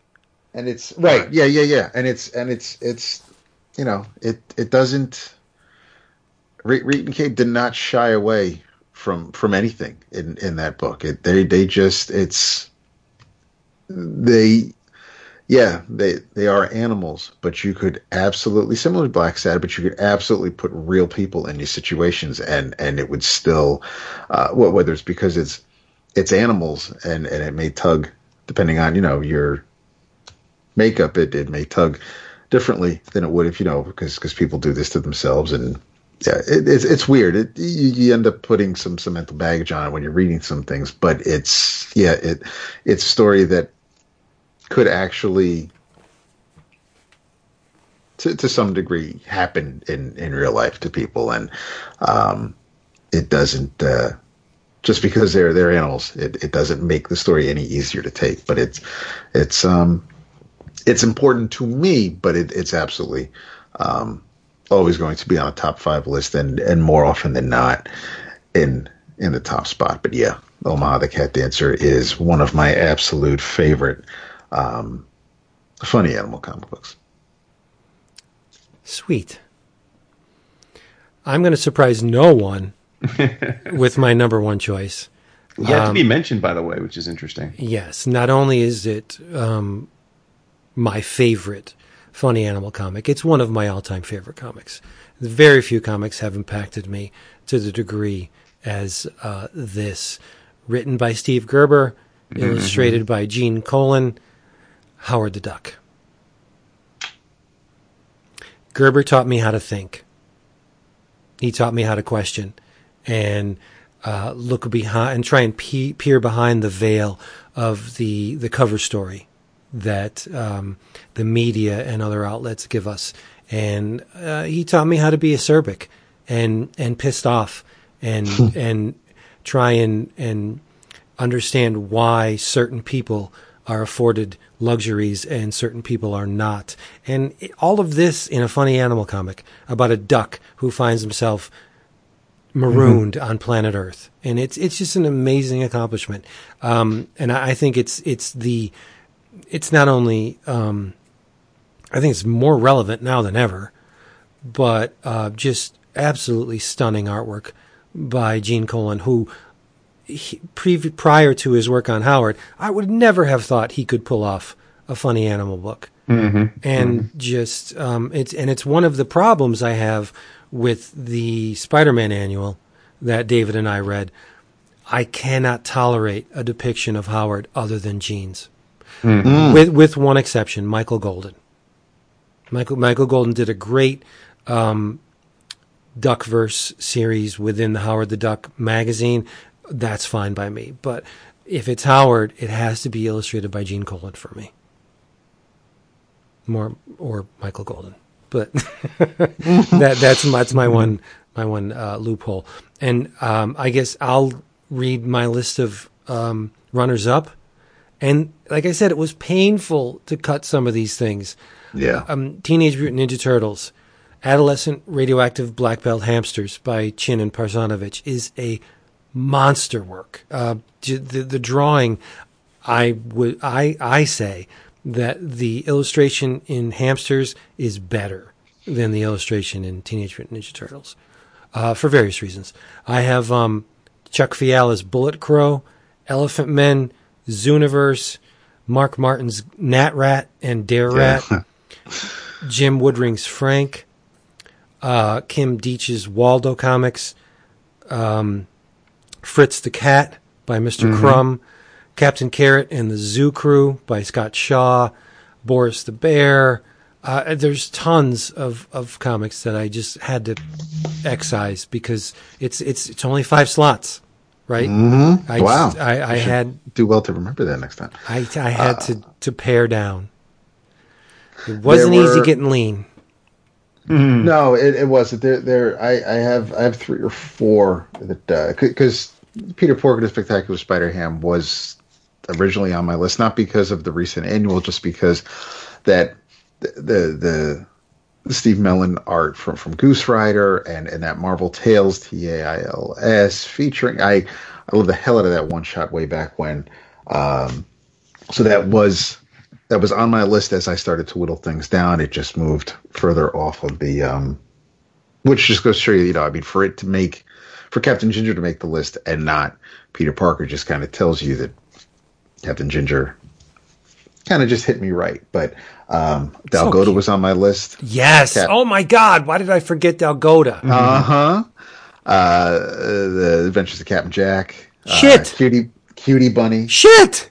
Uh, so yeah, so I mean, I, there were there were things that I, you know, but it, it's it's one of those things where what what can I actually talk about? And had we known what what we were each going to say, I probably yeah, Blacksad would still would have been on my list, even with Jason and Omaha definitely would have been, but I probably would have moved some things around and maybe massage things to to, to wax on a couple of these items that that didn't make my top five. But yeah, I mean, there's just there there are, but it, these are also items that you know the, the ones I'm rattling off are all from you know the 80s, and and that's just there was you can't No love for. Bucky O'Hare.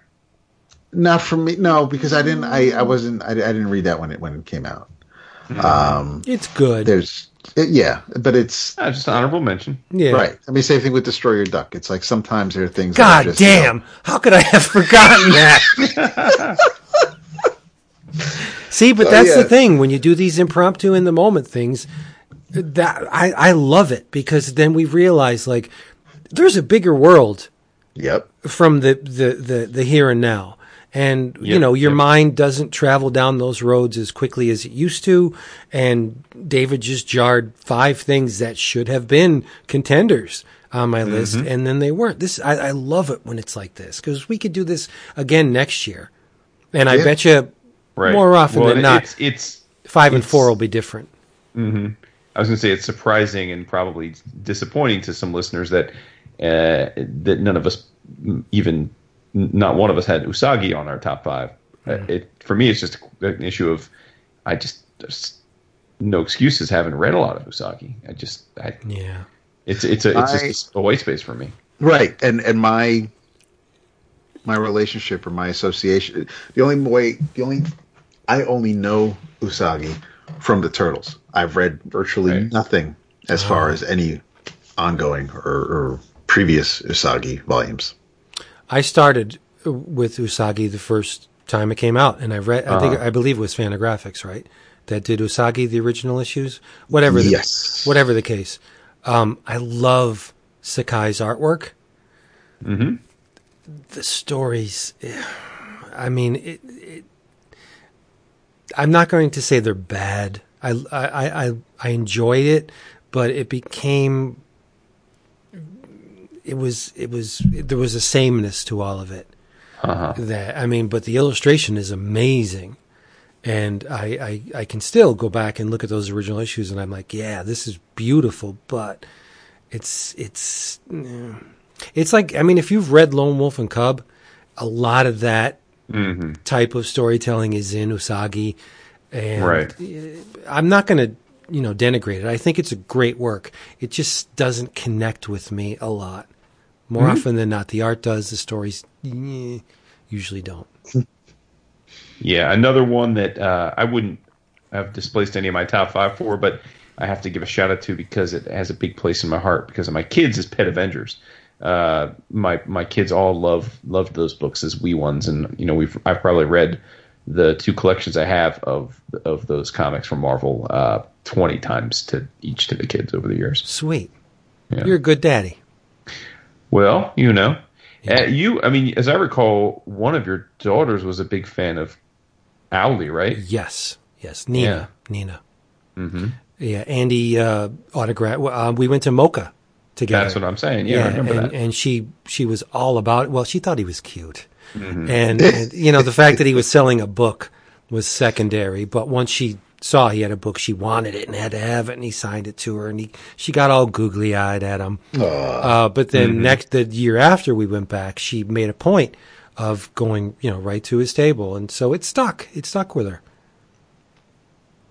hmm Yeah, I'm surprised Nobody, no nobody one. said Monkeyman and O'Brien. Yeah. Mm-hmm. I, but Wow. that's yeah. and, uh, No, I don't consider weird. it funny animal. Thank you. Yeah. Oh, okay, okay. Yeah, uh, nobody had said Gon, the little T Rex that could. Oh yeah. Yeah. Yeah. Or um, the uh, Siberian Husky book. Um, what is the name of that book? Yeah, it's a dog. Uh, I obviously. know what a husky is. Yeah. Oh, Dickhead. Balto. Yes, I think it's no, not Balto.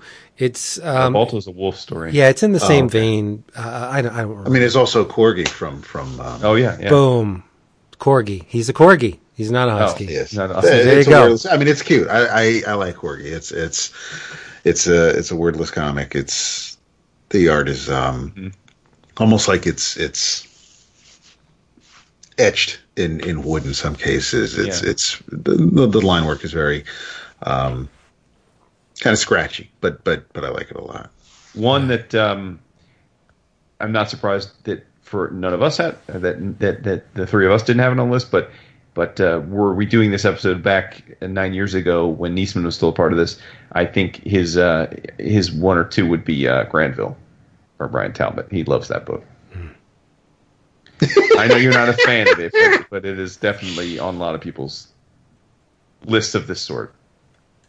So Yep. also, um, you know, uh, none of us mentioned any of the books by Jason, not by me, by by the Yes. Oh single right. name Jason, but like I Killed Adolf Hitler, Werewolves of Montpellier. Shh. What? That's the name of one of his books. Shh. Oh, oh, I didn't realize that. Yeah. Um, no, we, none of us mentioned Pogo. Yeah. Well, going th- in compiling my list, I wanted to excise the Comic strips. comic strips that made the jump to comic books, where they would just, Yeah. you know, stack a bunch of comic strips on a page and call it a comic book. Sure. and sure. that was some of Pogo, so I, I had to chop it. Yeah, yeah. Yep. But this Uh, was fun, wasn't it? It was fun. It was a great idea. Yeah. Cool. Glad you liked it. Yeah, absolutely. Good job. Yeah. I think we should do these once a month, like a top five. Yeah, I mean, I'm all for it. I, you know, I, I, I, yeah, I mean, as long as it's organic, I'm cool. It's fun. It's Oh, it'll always be organic. So Oh, let panic. Let's move on. Talk about some comics. Let's do it. All right. What you got? Um, well, let's see. Um, I um, mentioned this in the um, the eleven o'clock comics Facebook group. We do a little thing on the Facebook group uh, every week now called "The Best Thing I Read This Week." Relatively self-explanatory what it is, but it's just a chance for people to talk about what they're loving because there's way too much negativity on the interwebs, and uh, we try and keep it on the upbeat. And uh, it's not necessarily something that it's, and quite often not something that came out that week. It's just whatever we read that week that uh, that floats our boat. And um, um, for me, that my choice this week in that was um, a graphic novel that uh, um, I think uh, you all should uh, should give a whirl as well. Uh, sorry, I, I lost my uh, my notes. I was trying to find my notes, but um, but uh, where the hell is it? Are you you you go because I don't want to I don't want to mistalk. Hold on. All right. Go ahead. Yeah, go ahead. Hold on. I want to find my notes here. I have something very, very different for this week. Okay. It's an anthology. Mhm. And it was published by Comics India in association with Studio Ekante. And it's it's called Verite. And uh, subtitled Comics for Adults. And of course, Verite means what? Truth. So they are all slice of life stories. But the cool thing about this is it's a flip book, in a sense, where the back half is all manga and the front half is all comics from India. And Weird. Oh, it's awesome. And in the center, the thing that separates both sections is a long essay by Ryan Holmberg, who you will remember was working with Picturebox on the 10 cent manga series. Holmberg is an authority on manga, and he does an essay called The Eye of the Storm, Speed Lines, and Gekiga FX. Now, for those of you who don't know what Gekiga is, manga in Japanese means whimsical drawings. Gekiga means dramatic pictures. So Gekiga was the more mature um, sequential art, where manga was considered for the kiddies. Um, Flights of Fancy, just uh, less intellectual um, works. So what we get here in the back matter, and uh, it's an anthology, so I'm not going to go through every story in here. I'll pick one from the manga and one from the the uh, Indian side. It starts off on the manga with uh, the Old Woman of Kinakoya by Tadao Tsuge. This story is amazing, and I'm surprised that I liked it because it's just about human beings, right? And it goes to show you that even in the hands of a very talented uh, mangaka, that I would vibe on a story just about people. It's it's centered around this guy moves out of his flat and into a new uh, residence, and near his uh, his residence is a candy store uh, called Sweets Kinakoya, and what they sold there was Kinako sweets, which are soybean flour made sweets. And uh, he talks to you know his landlady, and she's like, "Yeah, um, there's terrible, terrible, unpleasant business going on with this this uh, Kinakoya sweet thing." Um, the old man who fashioned his his sweets. It was quite popular at one time, but he handed it off to his son, and then in the more populated area of the city, a sweet shop opened, so everybody went there, and they disregarded this little mom and pop um, candy store. Um, the the husband or the the son to whom the business was left got killed in a car accident and the the wife they had a child, a young girl. The the wife eloped with a younger man and really discarded the child and her grandmother. And now the child and the grandmother live in the sweet shop. And the little girl gets up every morning before going to school. She opens the shop, she gets everything ready for her grandmother, and she goes to school. And the grandmother, the old woman of Kinakoya in the title, sits in front of this candy shop every day, and she has this exp- expression on her face that the uh, the transplanted man can't really discern. Sometimes it looks like anger, sometimes it looks like happiness, uh, or or uh, you know she's pissed off at something, and he he walks he thinks he walks by her and he thinks like maybe she's asleep that she's not looking at him. That's how scrunched up her face is. And she, you know she strikes up a conversation with him. Um, and she's not as stern as her facial appearance would let on. So over the course of the story he he basically um, ushers uh, in a, a friendship with this old woman.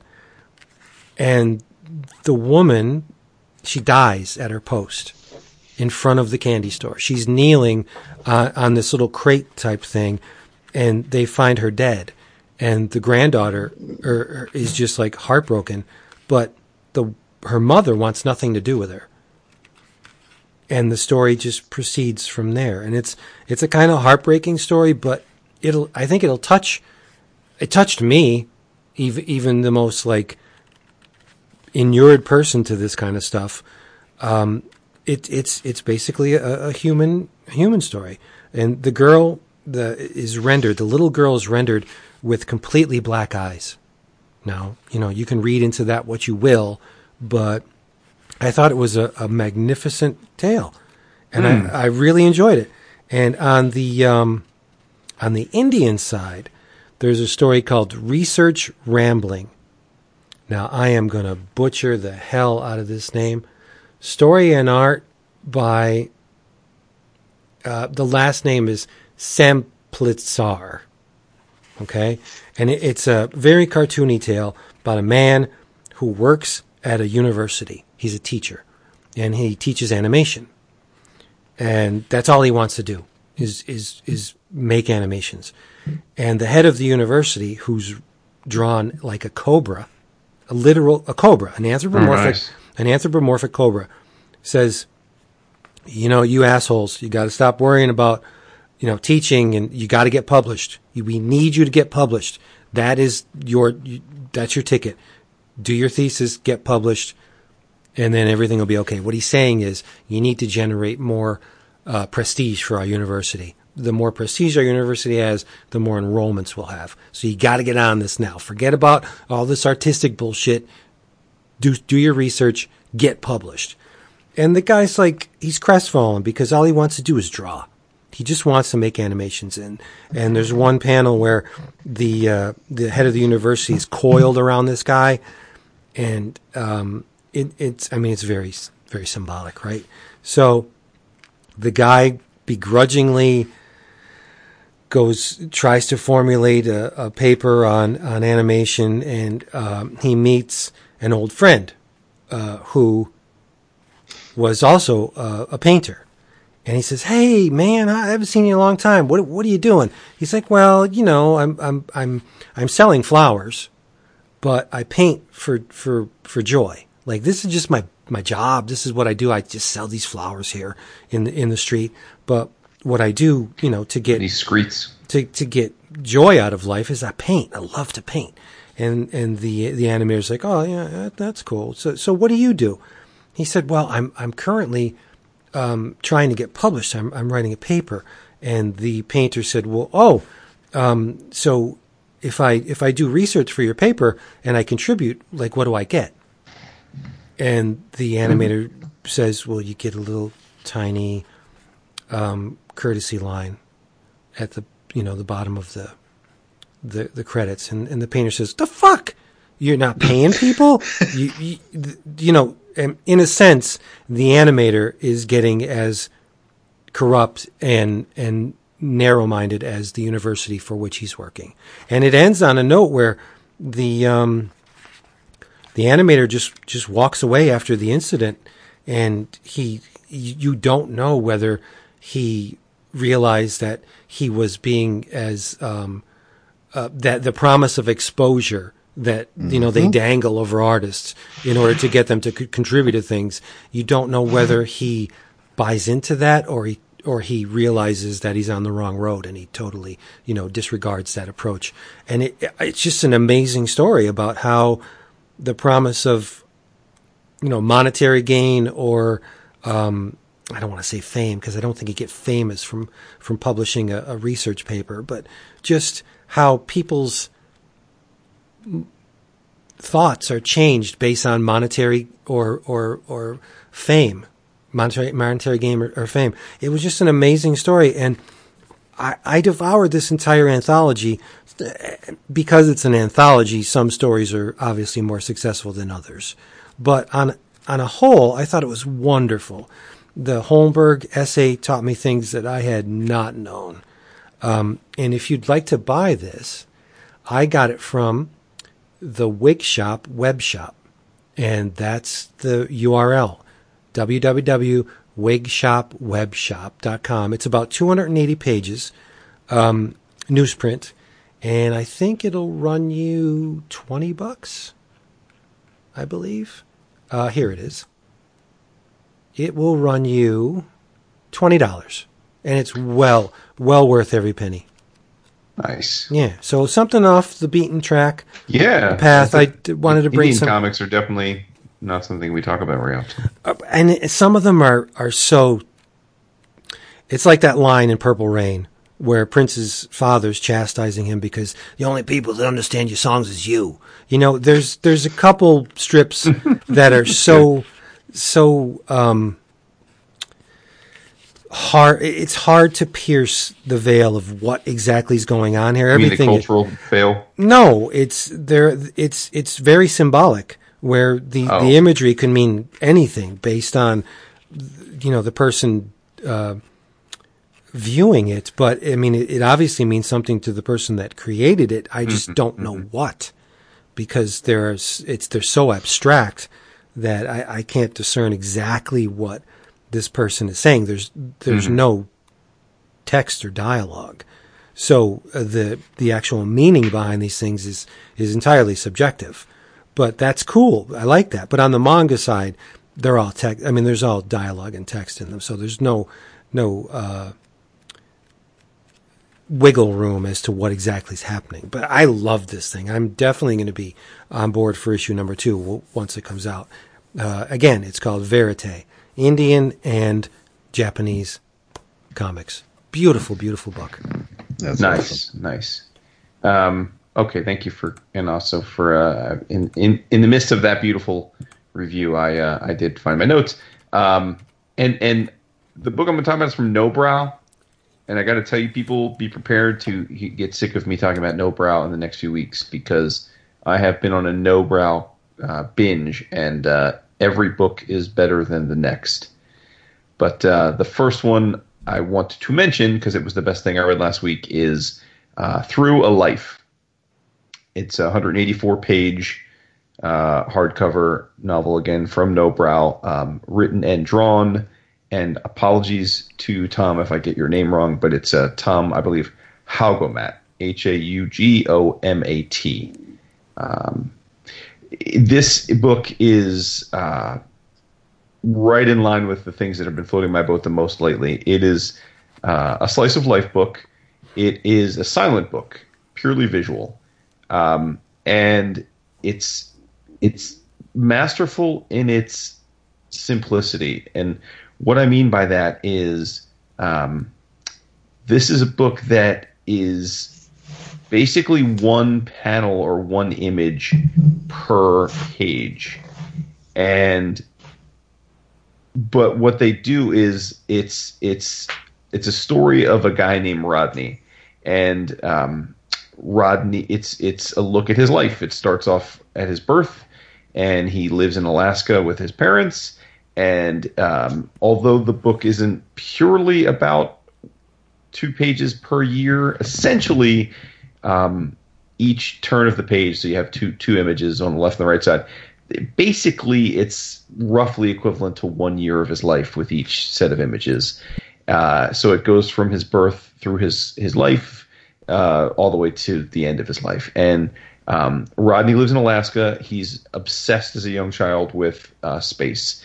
There's uh, scenes of him watching Star Trek and watching um, UFO movies, Close Encounters, that sort of thing. Reading uh, reading science fiction, and Rodney ends up um, excelling academically and and goes to become an astronaut. And he becomes an astronaut, um, and that's all going quite well. He falls in love, gets married, has his own family, uh, and then the Challenger disaster happens, and it changes his life irrevocably. He he goes into a depression.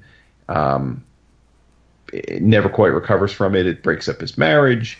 He retires from being an astronaut from NASA. It goes on to uh, goes back home to tend to his sick parents. They pass away.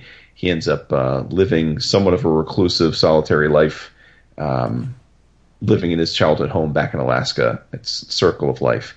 Um, but the thing about this again is this book is like if if there was a, such a thing as a book that was based on feng shui, it would be this book. Um, like everything is so meticulous in the sense that, like I said, on any two pages you're looking at one snapshot of his life, but it's literally that. On the left hand side, the image is of that moment. So it might be, like I said, him sitting as a boy in front of a TV, or it may be him sitting in bed looking lovingly at his um, bride to be um, showering, you know, nude in the shower because he finds her so attractive, or him going up in in the space shuttle, right? It, it's so each of the so each of the on the left hand page is, is is one of those seminal moments of his life, but then on the on the subsequent page on the right hand side is another image that is from his eyes, so it's what he sees. So it's like a third pers- person overhead or or outside perspective on the left of what's happening, and then it's what he sees. And sometimes what he sees could be just another view of that same thing, or it could be an an object, or an image, or a photo, or a book. But it's it's the thing that most encapsulates his his own what goes on in his head during that period of time. Um, and it just page after page is that again chronicling through his life um, and the the artistic style is different as well. It's a simple illustration style. It really relies more or as much on graphic design and color theory and composition than it does the uh, detailed line work that we often talk about when we praise graphic novels. Um, it's not like die cut per se, but it's not too far off. I mean, um, for example, no no one in the book ever has facial features. Um, they're just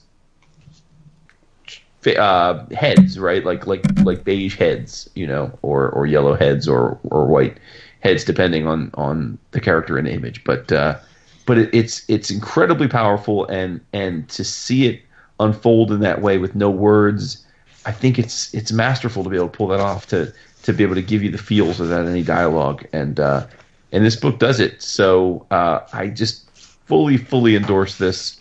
Um, uh, it's it's you can find it on Nobrow's site directly. You can find it through Amazon. Um, but the book is called Through a Life by Tom Hagelbach, and it's uh, as I said, it's the first of several Nobrow books that I just thought were incredible uh, that I've gotten to experience in the last few weeks. Sounds great. It is yeah. incredible. Yeah, it, it just because like the it's it's it, it's not like Chris Ware. Like the imagery doesn't look at all like Chris Ware, but uh, or, or um, or like Mazzucchelli with uh, with um, uh, oh God, Asterios Polyp. Stereo, thank you, Asterios Polyp. But it's it's of that ilk where where the book is as much praiseworthy because of the structure of of the craft of how he made the book as it is the story. If you follow, yes, yeah. So yeah, you know, more and more I'm um, adding OGNs to my order has absolutely nothing to do with you. But Nothing at all. I, I, it's a trend. It's a trend in all three of us, I think. Yeah, no, it's true. I, I, I think my eleven o'clock, my eleven o'clockers is going to be heavily graphic novel laden this year. Nothing at all wrong with that. Yep. Yep. What, what up, Dap?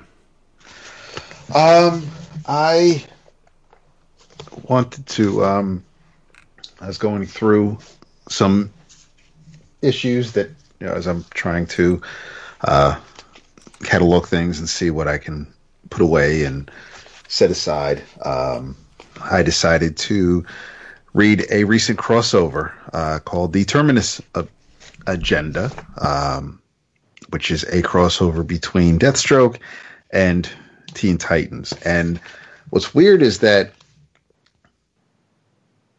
I think the best part about this event was the creators getting me to. I mean, I'm already getting Deathstroke, but in, in this particular case, um, for getting me for, for Glass of Chang for getting me to check out the following issue of uh, Teen Titans post Terminus Agenda event. And Terminus Agenda is basically um, it, it's it's reminding us that Damian is a dick and that um, he has a stick in his ass when it comes to Deathstroke and and how he just has to take down Slade for whatever reason. Um, and and the reasons have been going on in in the Deathstroke book. Um, but and this also clued me and, and, I'm not I'm not currently reading. I wasn't reading Teen Titans the the, the current lineup the current duration of, of Teen Titans prior to this event. Um, the Teen Titans in this particular title consists of Robin who's Damian Kid Flash um, Jin Crush who may be Lobo's daughter uh, this Wait, dude Roundhouse. it's like it's, it's up and I mean it's up for debate. It it was until the recent issue. Like like she she believes she is, but Lobo doesn't think he has it. Oh, okay. okay. Um, and uh, Red Arrow. I think that's all of them. Um, and it turns out that they're really they're they're, they're big bad, uh, at least as far as what I can tell, is someone known as the Other, and I have no idea who the Other is. However, Damian and Robin and Red Arrow have taken it upon themselves to keep a secret from the rest of the team, and that is that they have built a prison under their headquarters, and they are holding the enemies they take out in this prison. So it's like the Flash TV show. Kind of, but in this case, Damian's a dick, so it's wrong. So you have, um, but also it's not. They're also not being secretive about it. I mean, Wally and, and the rest of Star Labs, you know, they're, they're doing it for you know for reasons, and and you know it's because there isn't there there's nowhere else really for for, for them to keep. Um, these guys and trying to help them, whereas Robin and Red Arrow um, just feel that these Black Mask and Gizmo and Swerve um, and Brother Blood would just kill more people were they to go free. And and Robin makes the case that you know whether they go to Arkham or Iron Heights or wherever, they always get out and and they never stay. And at least you know we're keeping an eye on them, and and we're using them to get information on the other. And and that's that's the end game. That that's their goal. Um, so until the Terminus agenda, the rest of the team didn't know that this was happening. And um, Deathstroke gets captured by Robin, and he um, he gets put in this prison, and and he he does escape, but he he breaks free, but he doesn't leave the compound. And when um, when that happens, um, we get a uh, Slade ends up finding out more information about the Terminus agenda, and, and he realizes that you know Robin has been lying or keeping secrets from the rest of the team. So Kid Flash finds this prison, and he gets in Robin and Red Arrow's face. Um, the inmates break free, but Robin but they can't leave if, if, because there's a there's basically they all have a virus now. There's the um, the oxygen in the prison.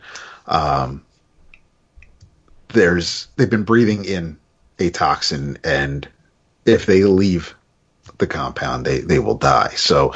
Um, the team gets everybody back into their their cells, and Robin is still facing Deathstroke.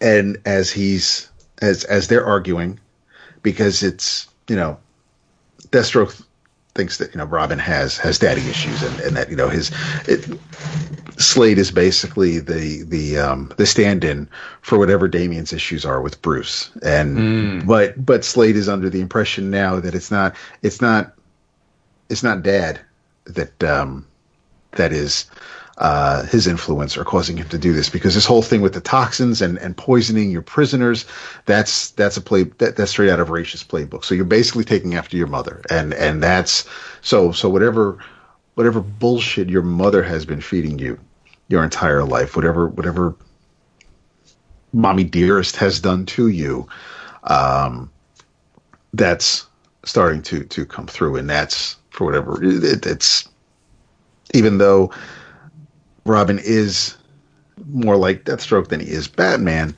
um, we can kind of thank his mom for that. So as they're having this little conversation, an arrow goes through Deathstroke's empty eye socket and out through his brain. So the event ends with Deathstroke dead.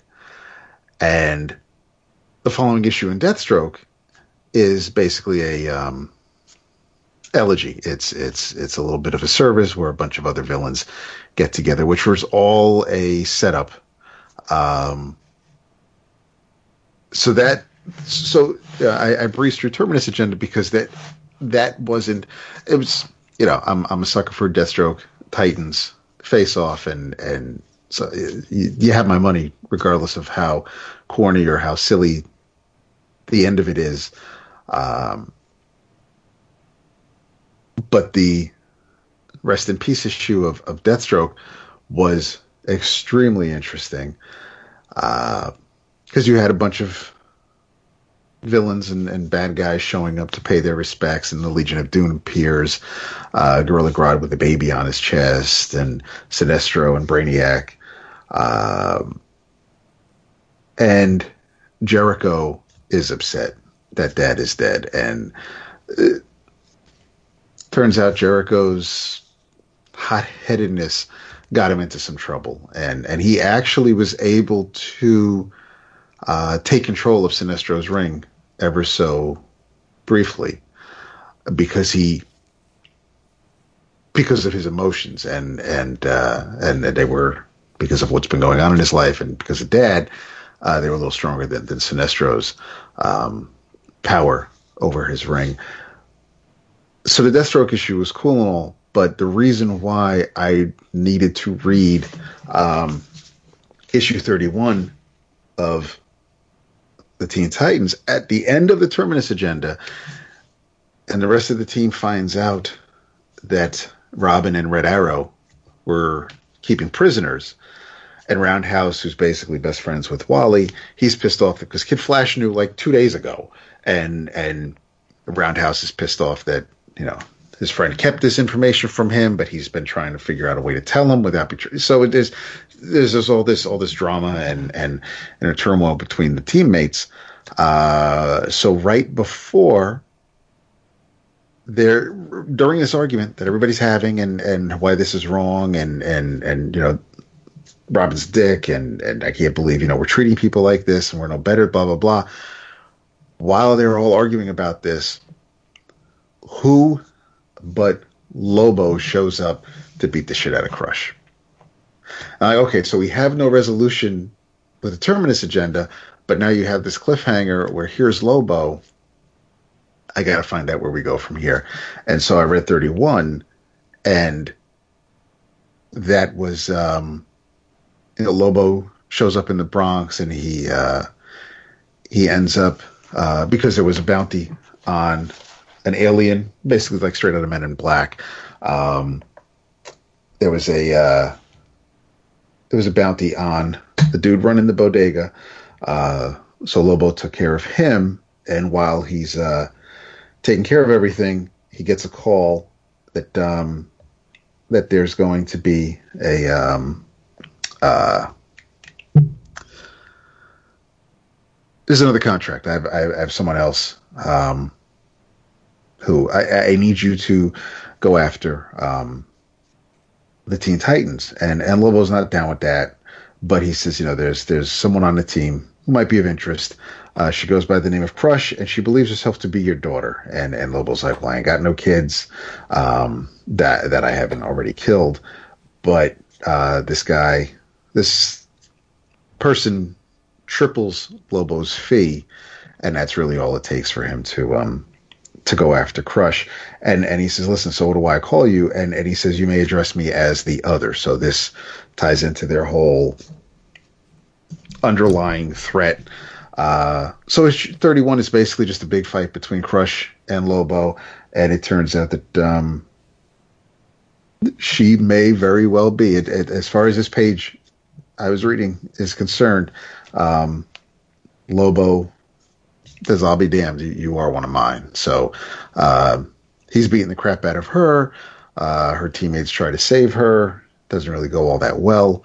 Um, and the last page is um, is Kid Flash running to uh, carrying Crush, uh, running with her to, to safety so they can uh, form a game plan. But she doesn't look too good on this last page. But um, yeah, the, this this this two part of Daddy issues, um, I found to be quite fun. Uh, The Terminus agenda was was cool and all, but it just it it's it was really just a, continuation of whatever crap Damian and and Slade are, are trying to work out. But um, yeah, and even even Chang's work on on the Teen Titans book, I wasn't.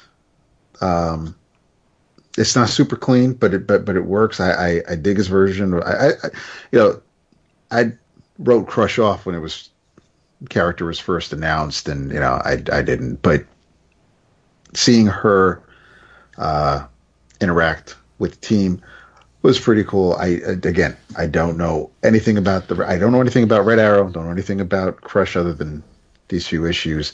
Um, don't know anything about Djinn, who's basically a thousand year old genie, um, who Crush really really likes, and um,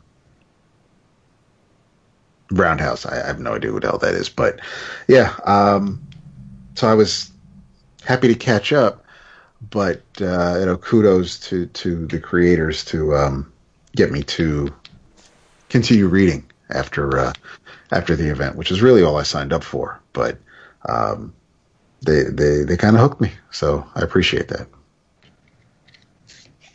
Nice. Well, we teased it at the beginning of the episode, and I think we should drop a little bit of words on this Spider-Man Annual number one. Let's do it. written by Jason Latour with art by David LaFuente and Jason Latour.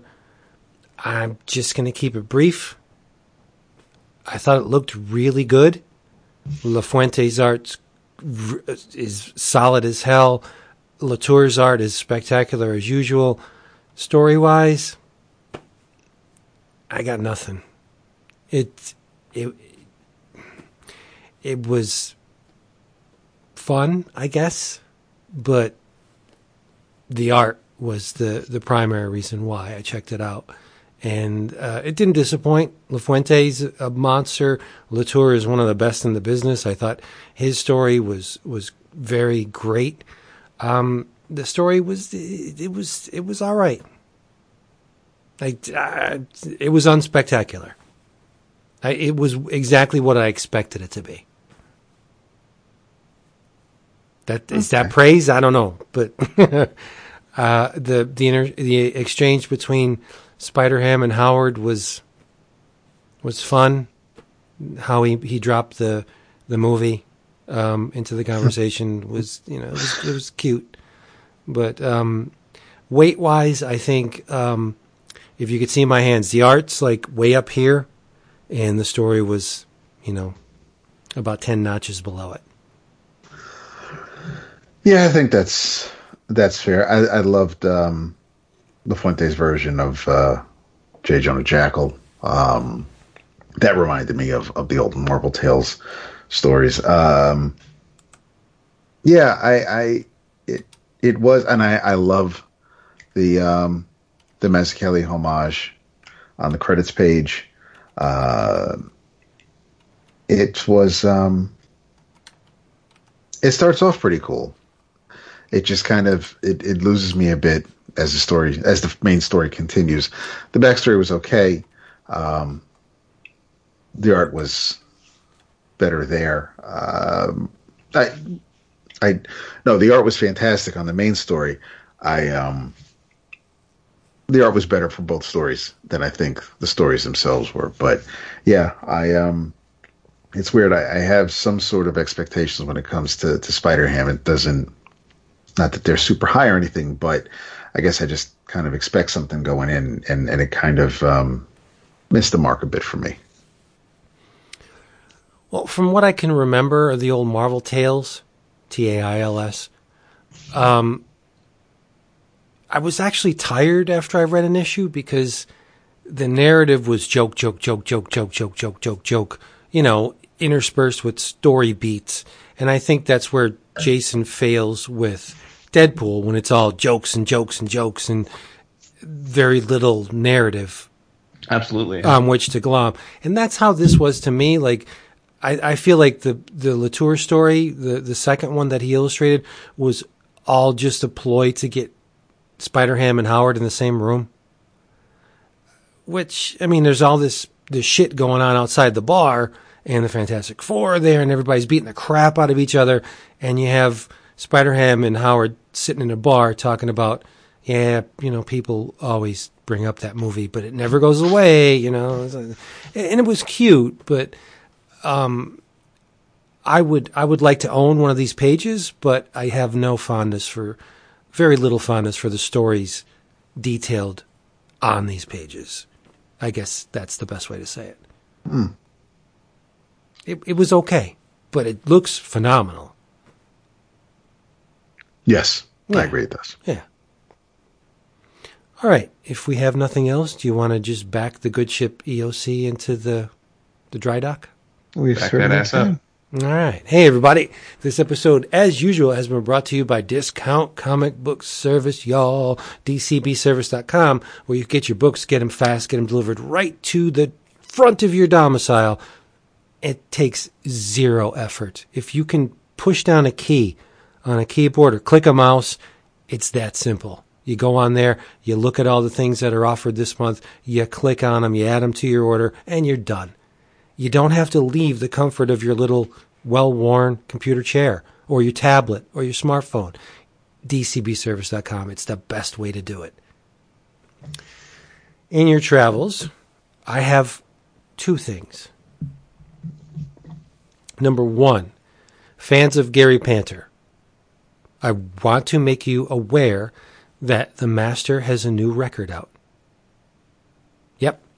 It's called Fog Window and it's with um, Devin and Gary and Ross, and it is masterful. It's a two album vinyl set.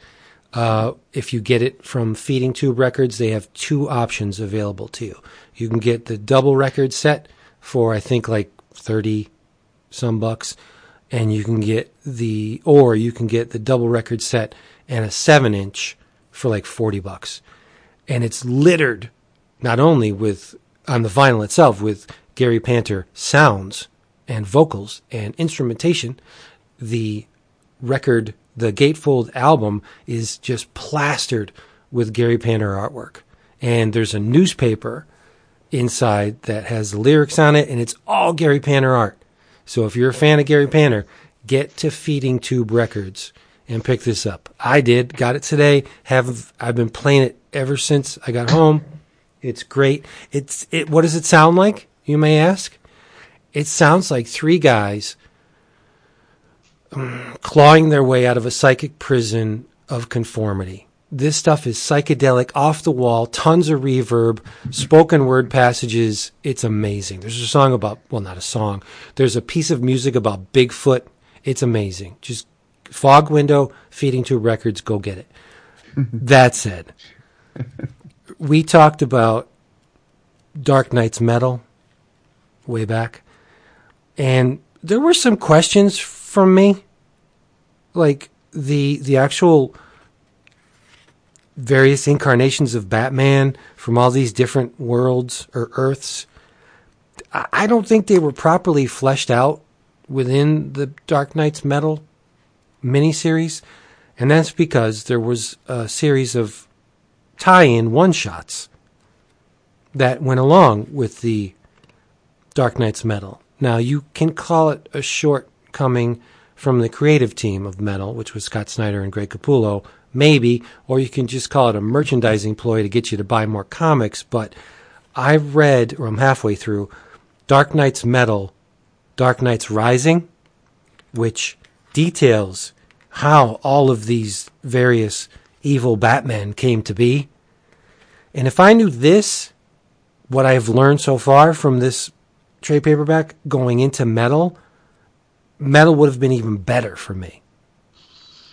Because, I mean, look at the, the creative team on this thing Scott Snyder, Grant Morrison, James Tynion IV, Joshua Williamson, Frank Tieri, Sam Humphries, Dan Abnett, and Peter J. Tomasi on writing, Carmine Di Giandomenico, Riccardo Federici, Ethan, well, Ethan Van Sciver, uh, Philip Tan, Tyler Kirkham, Francis Manapul, Tony Daniel, Danny Miki, Riley Rossmo, uh, Howard Porter, Jorge Jimenez, Doug Mahnke, and Jaime Mendoza on art. Like this trade paperback is beautiful, number one.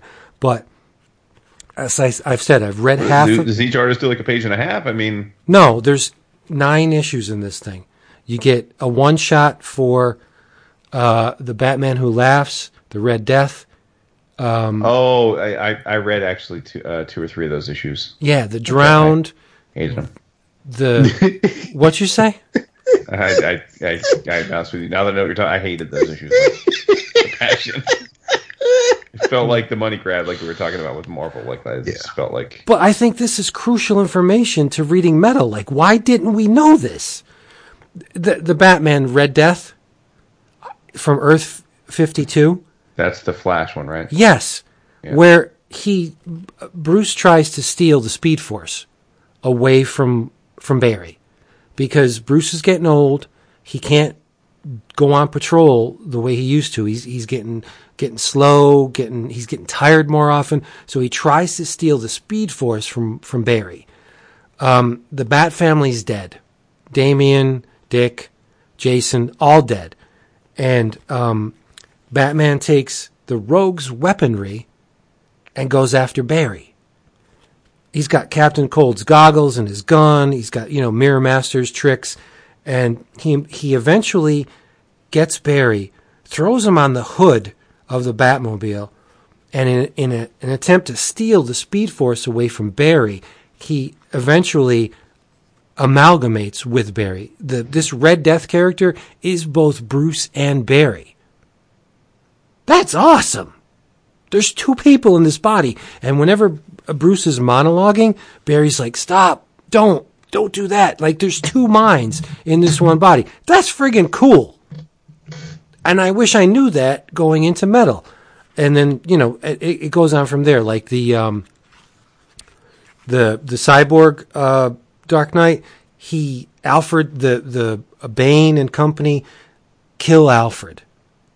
They just Earth forty four. They kill out like Bane's beating the shit out of him, breaks his back, um, and Bruce is crestfallen because his father figure's dead, and he goes to to Cyborg. He's like, "You need to make me an AI. I need I need my dad back. I need Alfred back. Make me an artificial intelligence based on Alfred's thought patterns." And Cyborg's like, "I don't I don't think that's a real good idea. You know, that's just weird."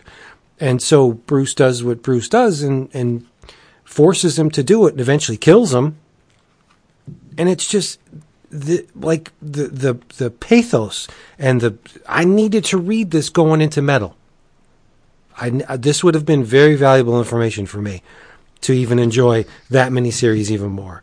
But now I can go back and reread it and maybe get something else out of it, knowing all this stuff that's in this Dark Knight's Rising trade paperback. But so far, halfway through, I'm loving it. I don't know what issues what issues you had with it, but I I think these stories are great.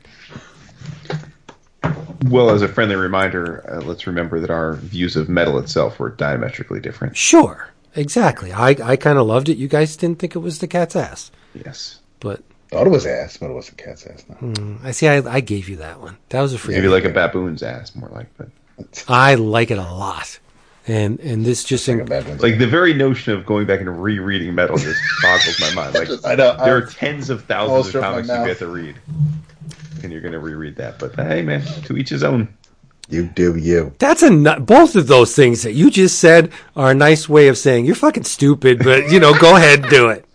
No, you're crazy. I, I am. I am crazy. I'm crazy about the stuff that I that I really like, and I really liked metal.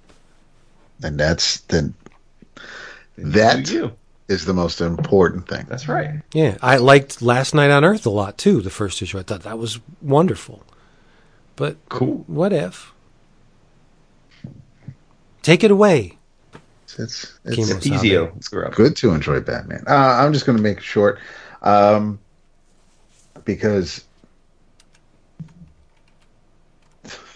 the second of two issues. I, I caught up on Action Comics um, since uh, Event Leviathan had started, and um, 1011 leads into the special, um, which we all enjoyed.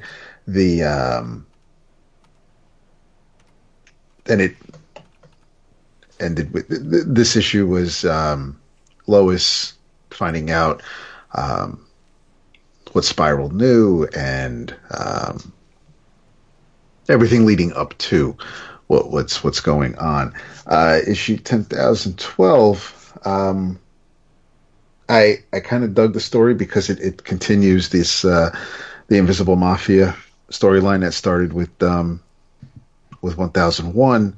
Uh, unfortunately, um, the uh, the art wasn't um, what I've been enjoying with Action Comics recently. It, it's the uh, the artist by um, Szymon Kudranski, and there are Be, some. be uh, honest. Say it.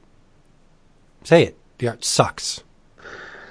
there are some very like when people are in the shadows, like the mafia pages. I think are pretty cool because of the mood. Oh, and- he's and real how- good at shadows because Right. he doesn't have to draw. Exactly. Yeah. So I enjoyed those pages. Uh, they're they're in the bloodlined, you know, tube, and and because they, they want to make sure, and, and they're adding that, you know, they someone slips and almost says the word Superman, but that gets nipped in the bud. But then um, they catch that uh, Superman has been ping ponging all over the world because of this liaison stuff. Um, he was uh, in London, then Blüdhaven, back to Bermuda Triangle.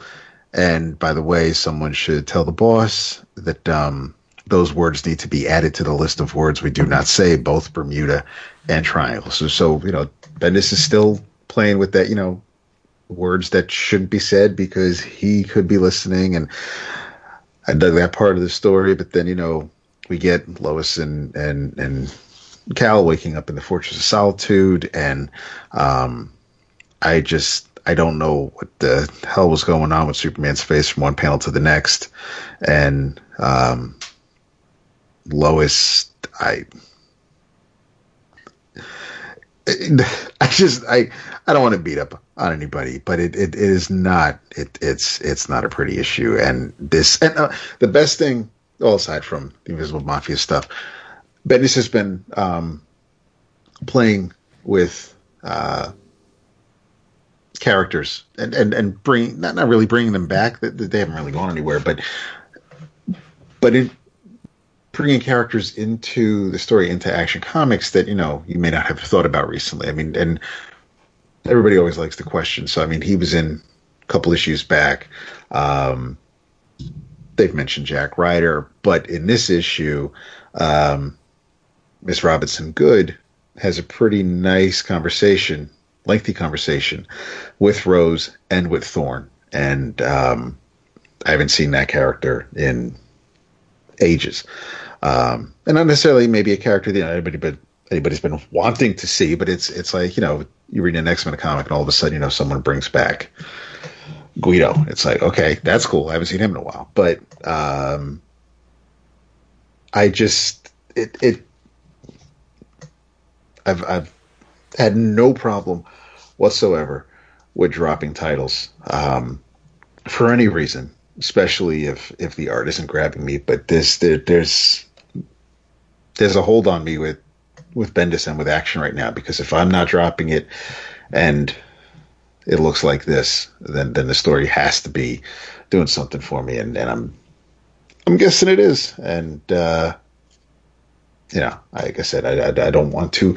I'm not going to spend a lot of time beating up on this. It's it's continuing the Invisible Mafia story, which is cool, and um, that's what I enjoyed about it. So, um, in your travels, Action Comics, I'm enjoying it. I I know a couple people are, but it's uh, based on what I've read the past week and what we talked about last night, and um, I didn't get to do a lot of reading today. That's on my list. Is something positive I can talk about.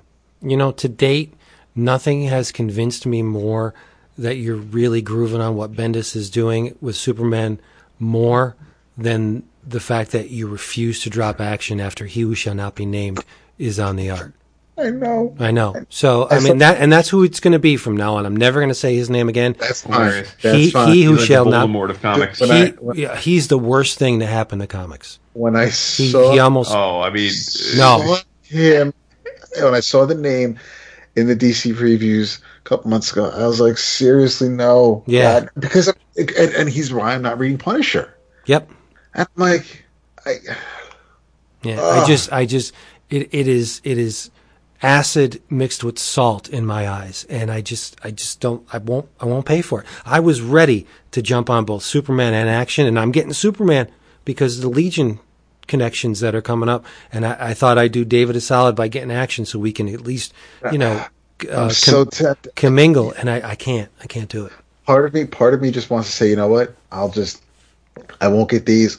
Hopefully, I'll find them in in in cheapy bin, either at New York or next year at Heroes, and you know, and I'll so I'll I'll at least be able to keep them in my collection as you know on on the cheap. But I don't I don't want to risk not. Yeah, well, that's the I'm love. ready. You love it. I know. I know. I know. That's cool. Keep going on. What you got, Jason? um, in your travels, take a look at um, another graphic novel, this time published by Drawn and Quarterly. It's called Hot Comb, Oh yes. and uh, it's written by Ebony. Fla- well, sorry, I should say it's written and drawn by Ebony Flowers, which I'm quite sure is a nom de plume. Um, but um, this is a book that uh, I'm a big believer in uh, experiencing other people's like in books that can let you get a glimpse of other people's lives in a way that uh, you know you just couldn't uh, just reading about it, and that's what this book is. Um, Hot Comb is Ebony Flowers' look at her own life as well as the life of other women in her in her circle of influence. Um, um, dealing with essentially it centers around uh, black women's hair. I mean, it's basically what it's. It's a book about black women's hair, um, and using tha- those experiences as the cultural touchstones of what it's like to be a black woman in America. Um, and their vignettes, some are funny, some are sad, some are poignant, but uh, they all revolve around the complexities for black women of their hair ranging from at one point she tells a story about how she had very curly by her own words nappy hair. But then she talks about the first time she gets it straightened and how excited she is. But then when she shows up to school all her black friends just rip her apart for having straight hair. And then one time she's at a pool and she's at a pool with mostly white girls and like her straight hair is straight when she jumps in and when because it gets wet it gets it gets snappy and curly and frizzy and then all the white girls love it and they like want to touch it and how awkward that was. And then there's a vignette where um, a girl discovers her mom's wigs and she puts on a wig and then like her mom loses her mind over that. And uh, a time when an aunt teaches her daughter uh, not her an aunt teaches her niece about um, what it's like to get extensions and how to do it right. And um, it seems like a really silly thing like a whole book about hair but but again the masterful thing here is that it's um, using that and the importance of that culturally on illustrating the different facets of being a black woman in modern society. And I thought it was incredibly charming and illuminating. I mean, as as as a a white dude who loves black culture, um, this book taught me a lot. I you know I thought it was pretty part pardon the term woke about a lot of things, but I didn't know a lot of these things, and um, I feel better for it to have to have seen it from um, a black woman's eyes directly. So it's pretty cool stuff. Um, I don't know if the subject matter would be up your alley per se, Vince, but I think you would love the art. It's really raw. I mean, Ebony Flowers, um, by her own admission, is a major acolyte and was inspired by Lynda Barry. Oh, nice. So- Ding. So yeah, so I think visually, if if those of you that are familiar with Lynda Barry's work, you kind of get a little bit of an idea of what it's going to look like. But I'd say it's even rawer than that. I mean, it's basically ballpoint pen, single line uh, drawings on pages of people talking with word balloons. Um, but it, it does the trick here because it still has the emotion, it has the humor. Um, and then interstitially between the chapters, she does very detailed ads that, from my understanding, are parodies and send ups of what would have then be, been fairly typical ads for black hair care products uh, at different points of her life. So 70s, 80s, modern, that type of thing. But uh, yeah, just one of those books that probably seems like a strange thing for me to have pre ordered, but I just, uh, I don't know, it just piqued my interest and I'm glad I did. So um, maybe you will too. It, um, it's certainly getting, it's going around the critical circuit. Last night's episode, we talked a lot about the Comics Journal and the, the snobbiness of, or at least for a long time, the snobbiness and elitism of that. This is a book that the Comics Journal loves, but I think it's right for them to love it, type of thing. So, uh, yeah, Hot Comb. Uh, it's twenty one ninety five, by the way, for those. It's twenty one ninety five cover price. So, I think in stock trades probably set you back. I think it's thirty five percent off for D and Q books. So, what would that be like? Sixteen bucks? In the zone. Yeah. Yeah, yeah. So, Sound, it sounds interesting. You- yeah, you- it is. I mean, The fact art- that you would said- love the art. You Again, said I Lynda mean, it's- Barry, so Yeah. you know I'm in. Yeah. Nice. And this is her debut graphic novel. I should also mention. So, We can grow with her. indeed. Cool. Hey, everybody. Thank you for being here with us this time around. Uh, it's going to be a stretch till you get one more, maybe like four days, five days, whatever. Um, But don't worry. We'll be back. We'll be waiting for you because we love you so much. In the meantime, check us out on the F- Book of Faces and the Twitters and the Instagram and the Patreon, patreon.com forward slash 11 o'clock comics. Do what we always do and say goodnight. Read Dark Knight's Metal. It's so good. You will love it. David. Nice. No, you gotta say what I said. The hell I am. You gotta say it. Never gonna No, he happen, my doesn't. friend. Dark Knight's Metal. How often do so I do the whole deep dive? You gotta. David? See, you're ruining it. Dark Knight's Metal. It's so good. Read it. Boom, boom, boom.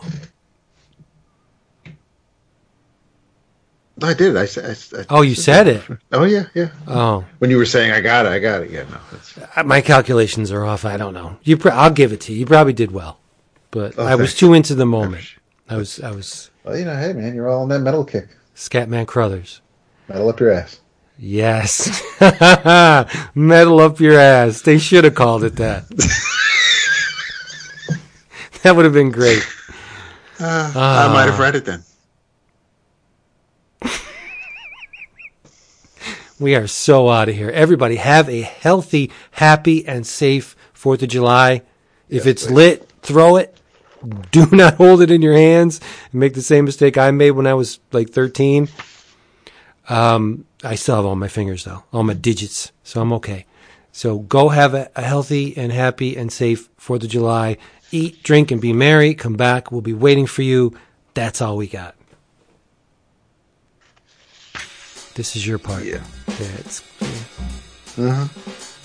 There you go. Say bye, Jason. Say bye, Jason.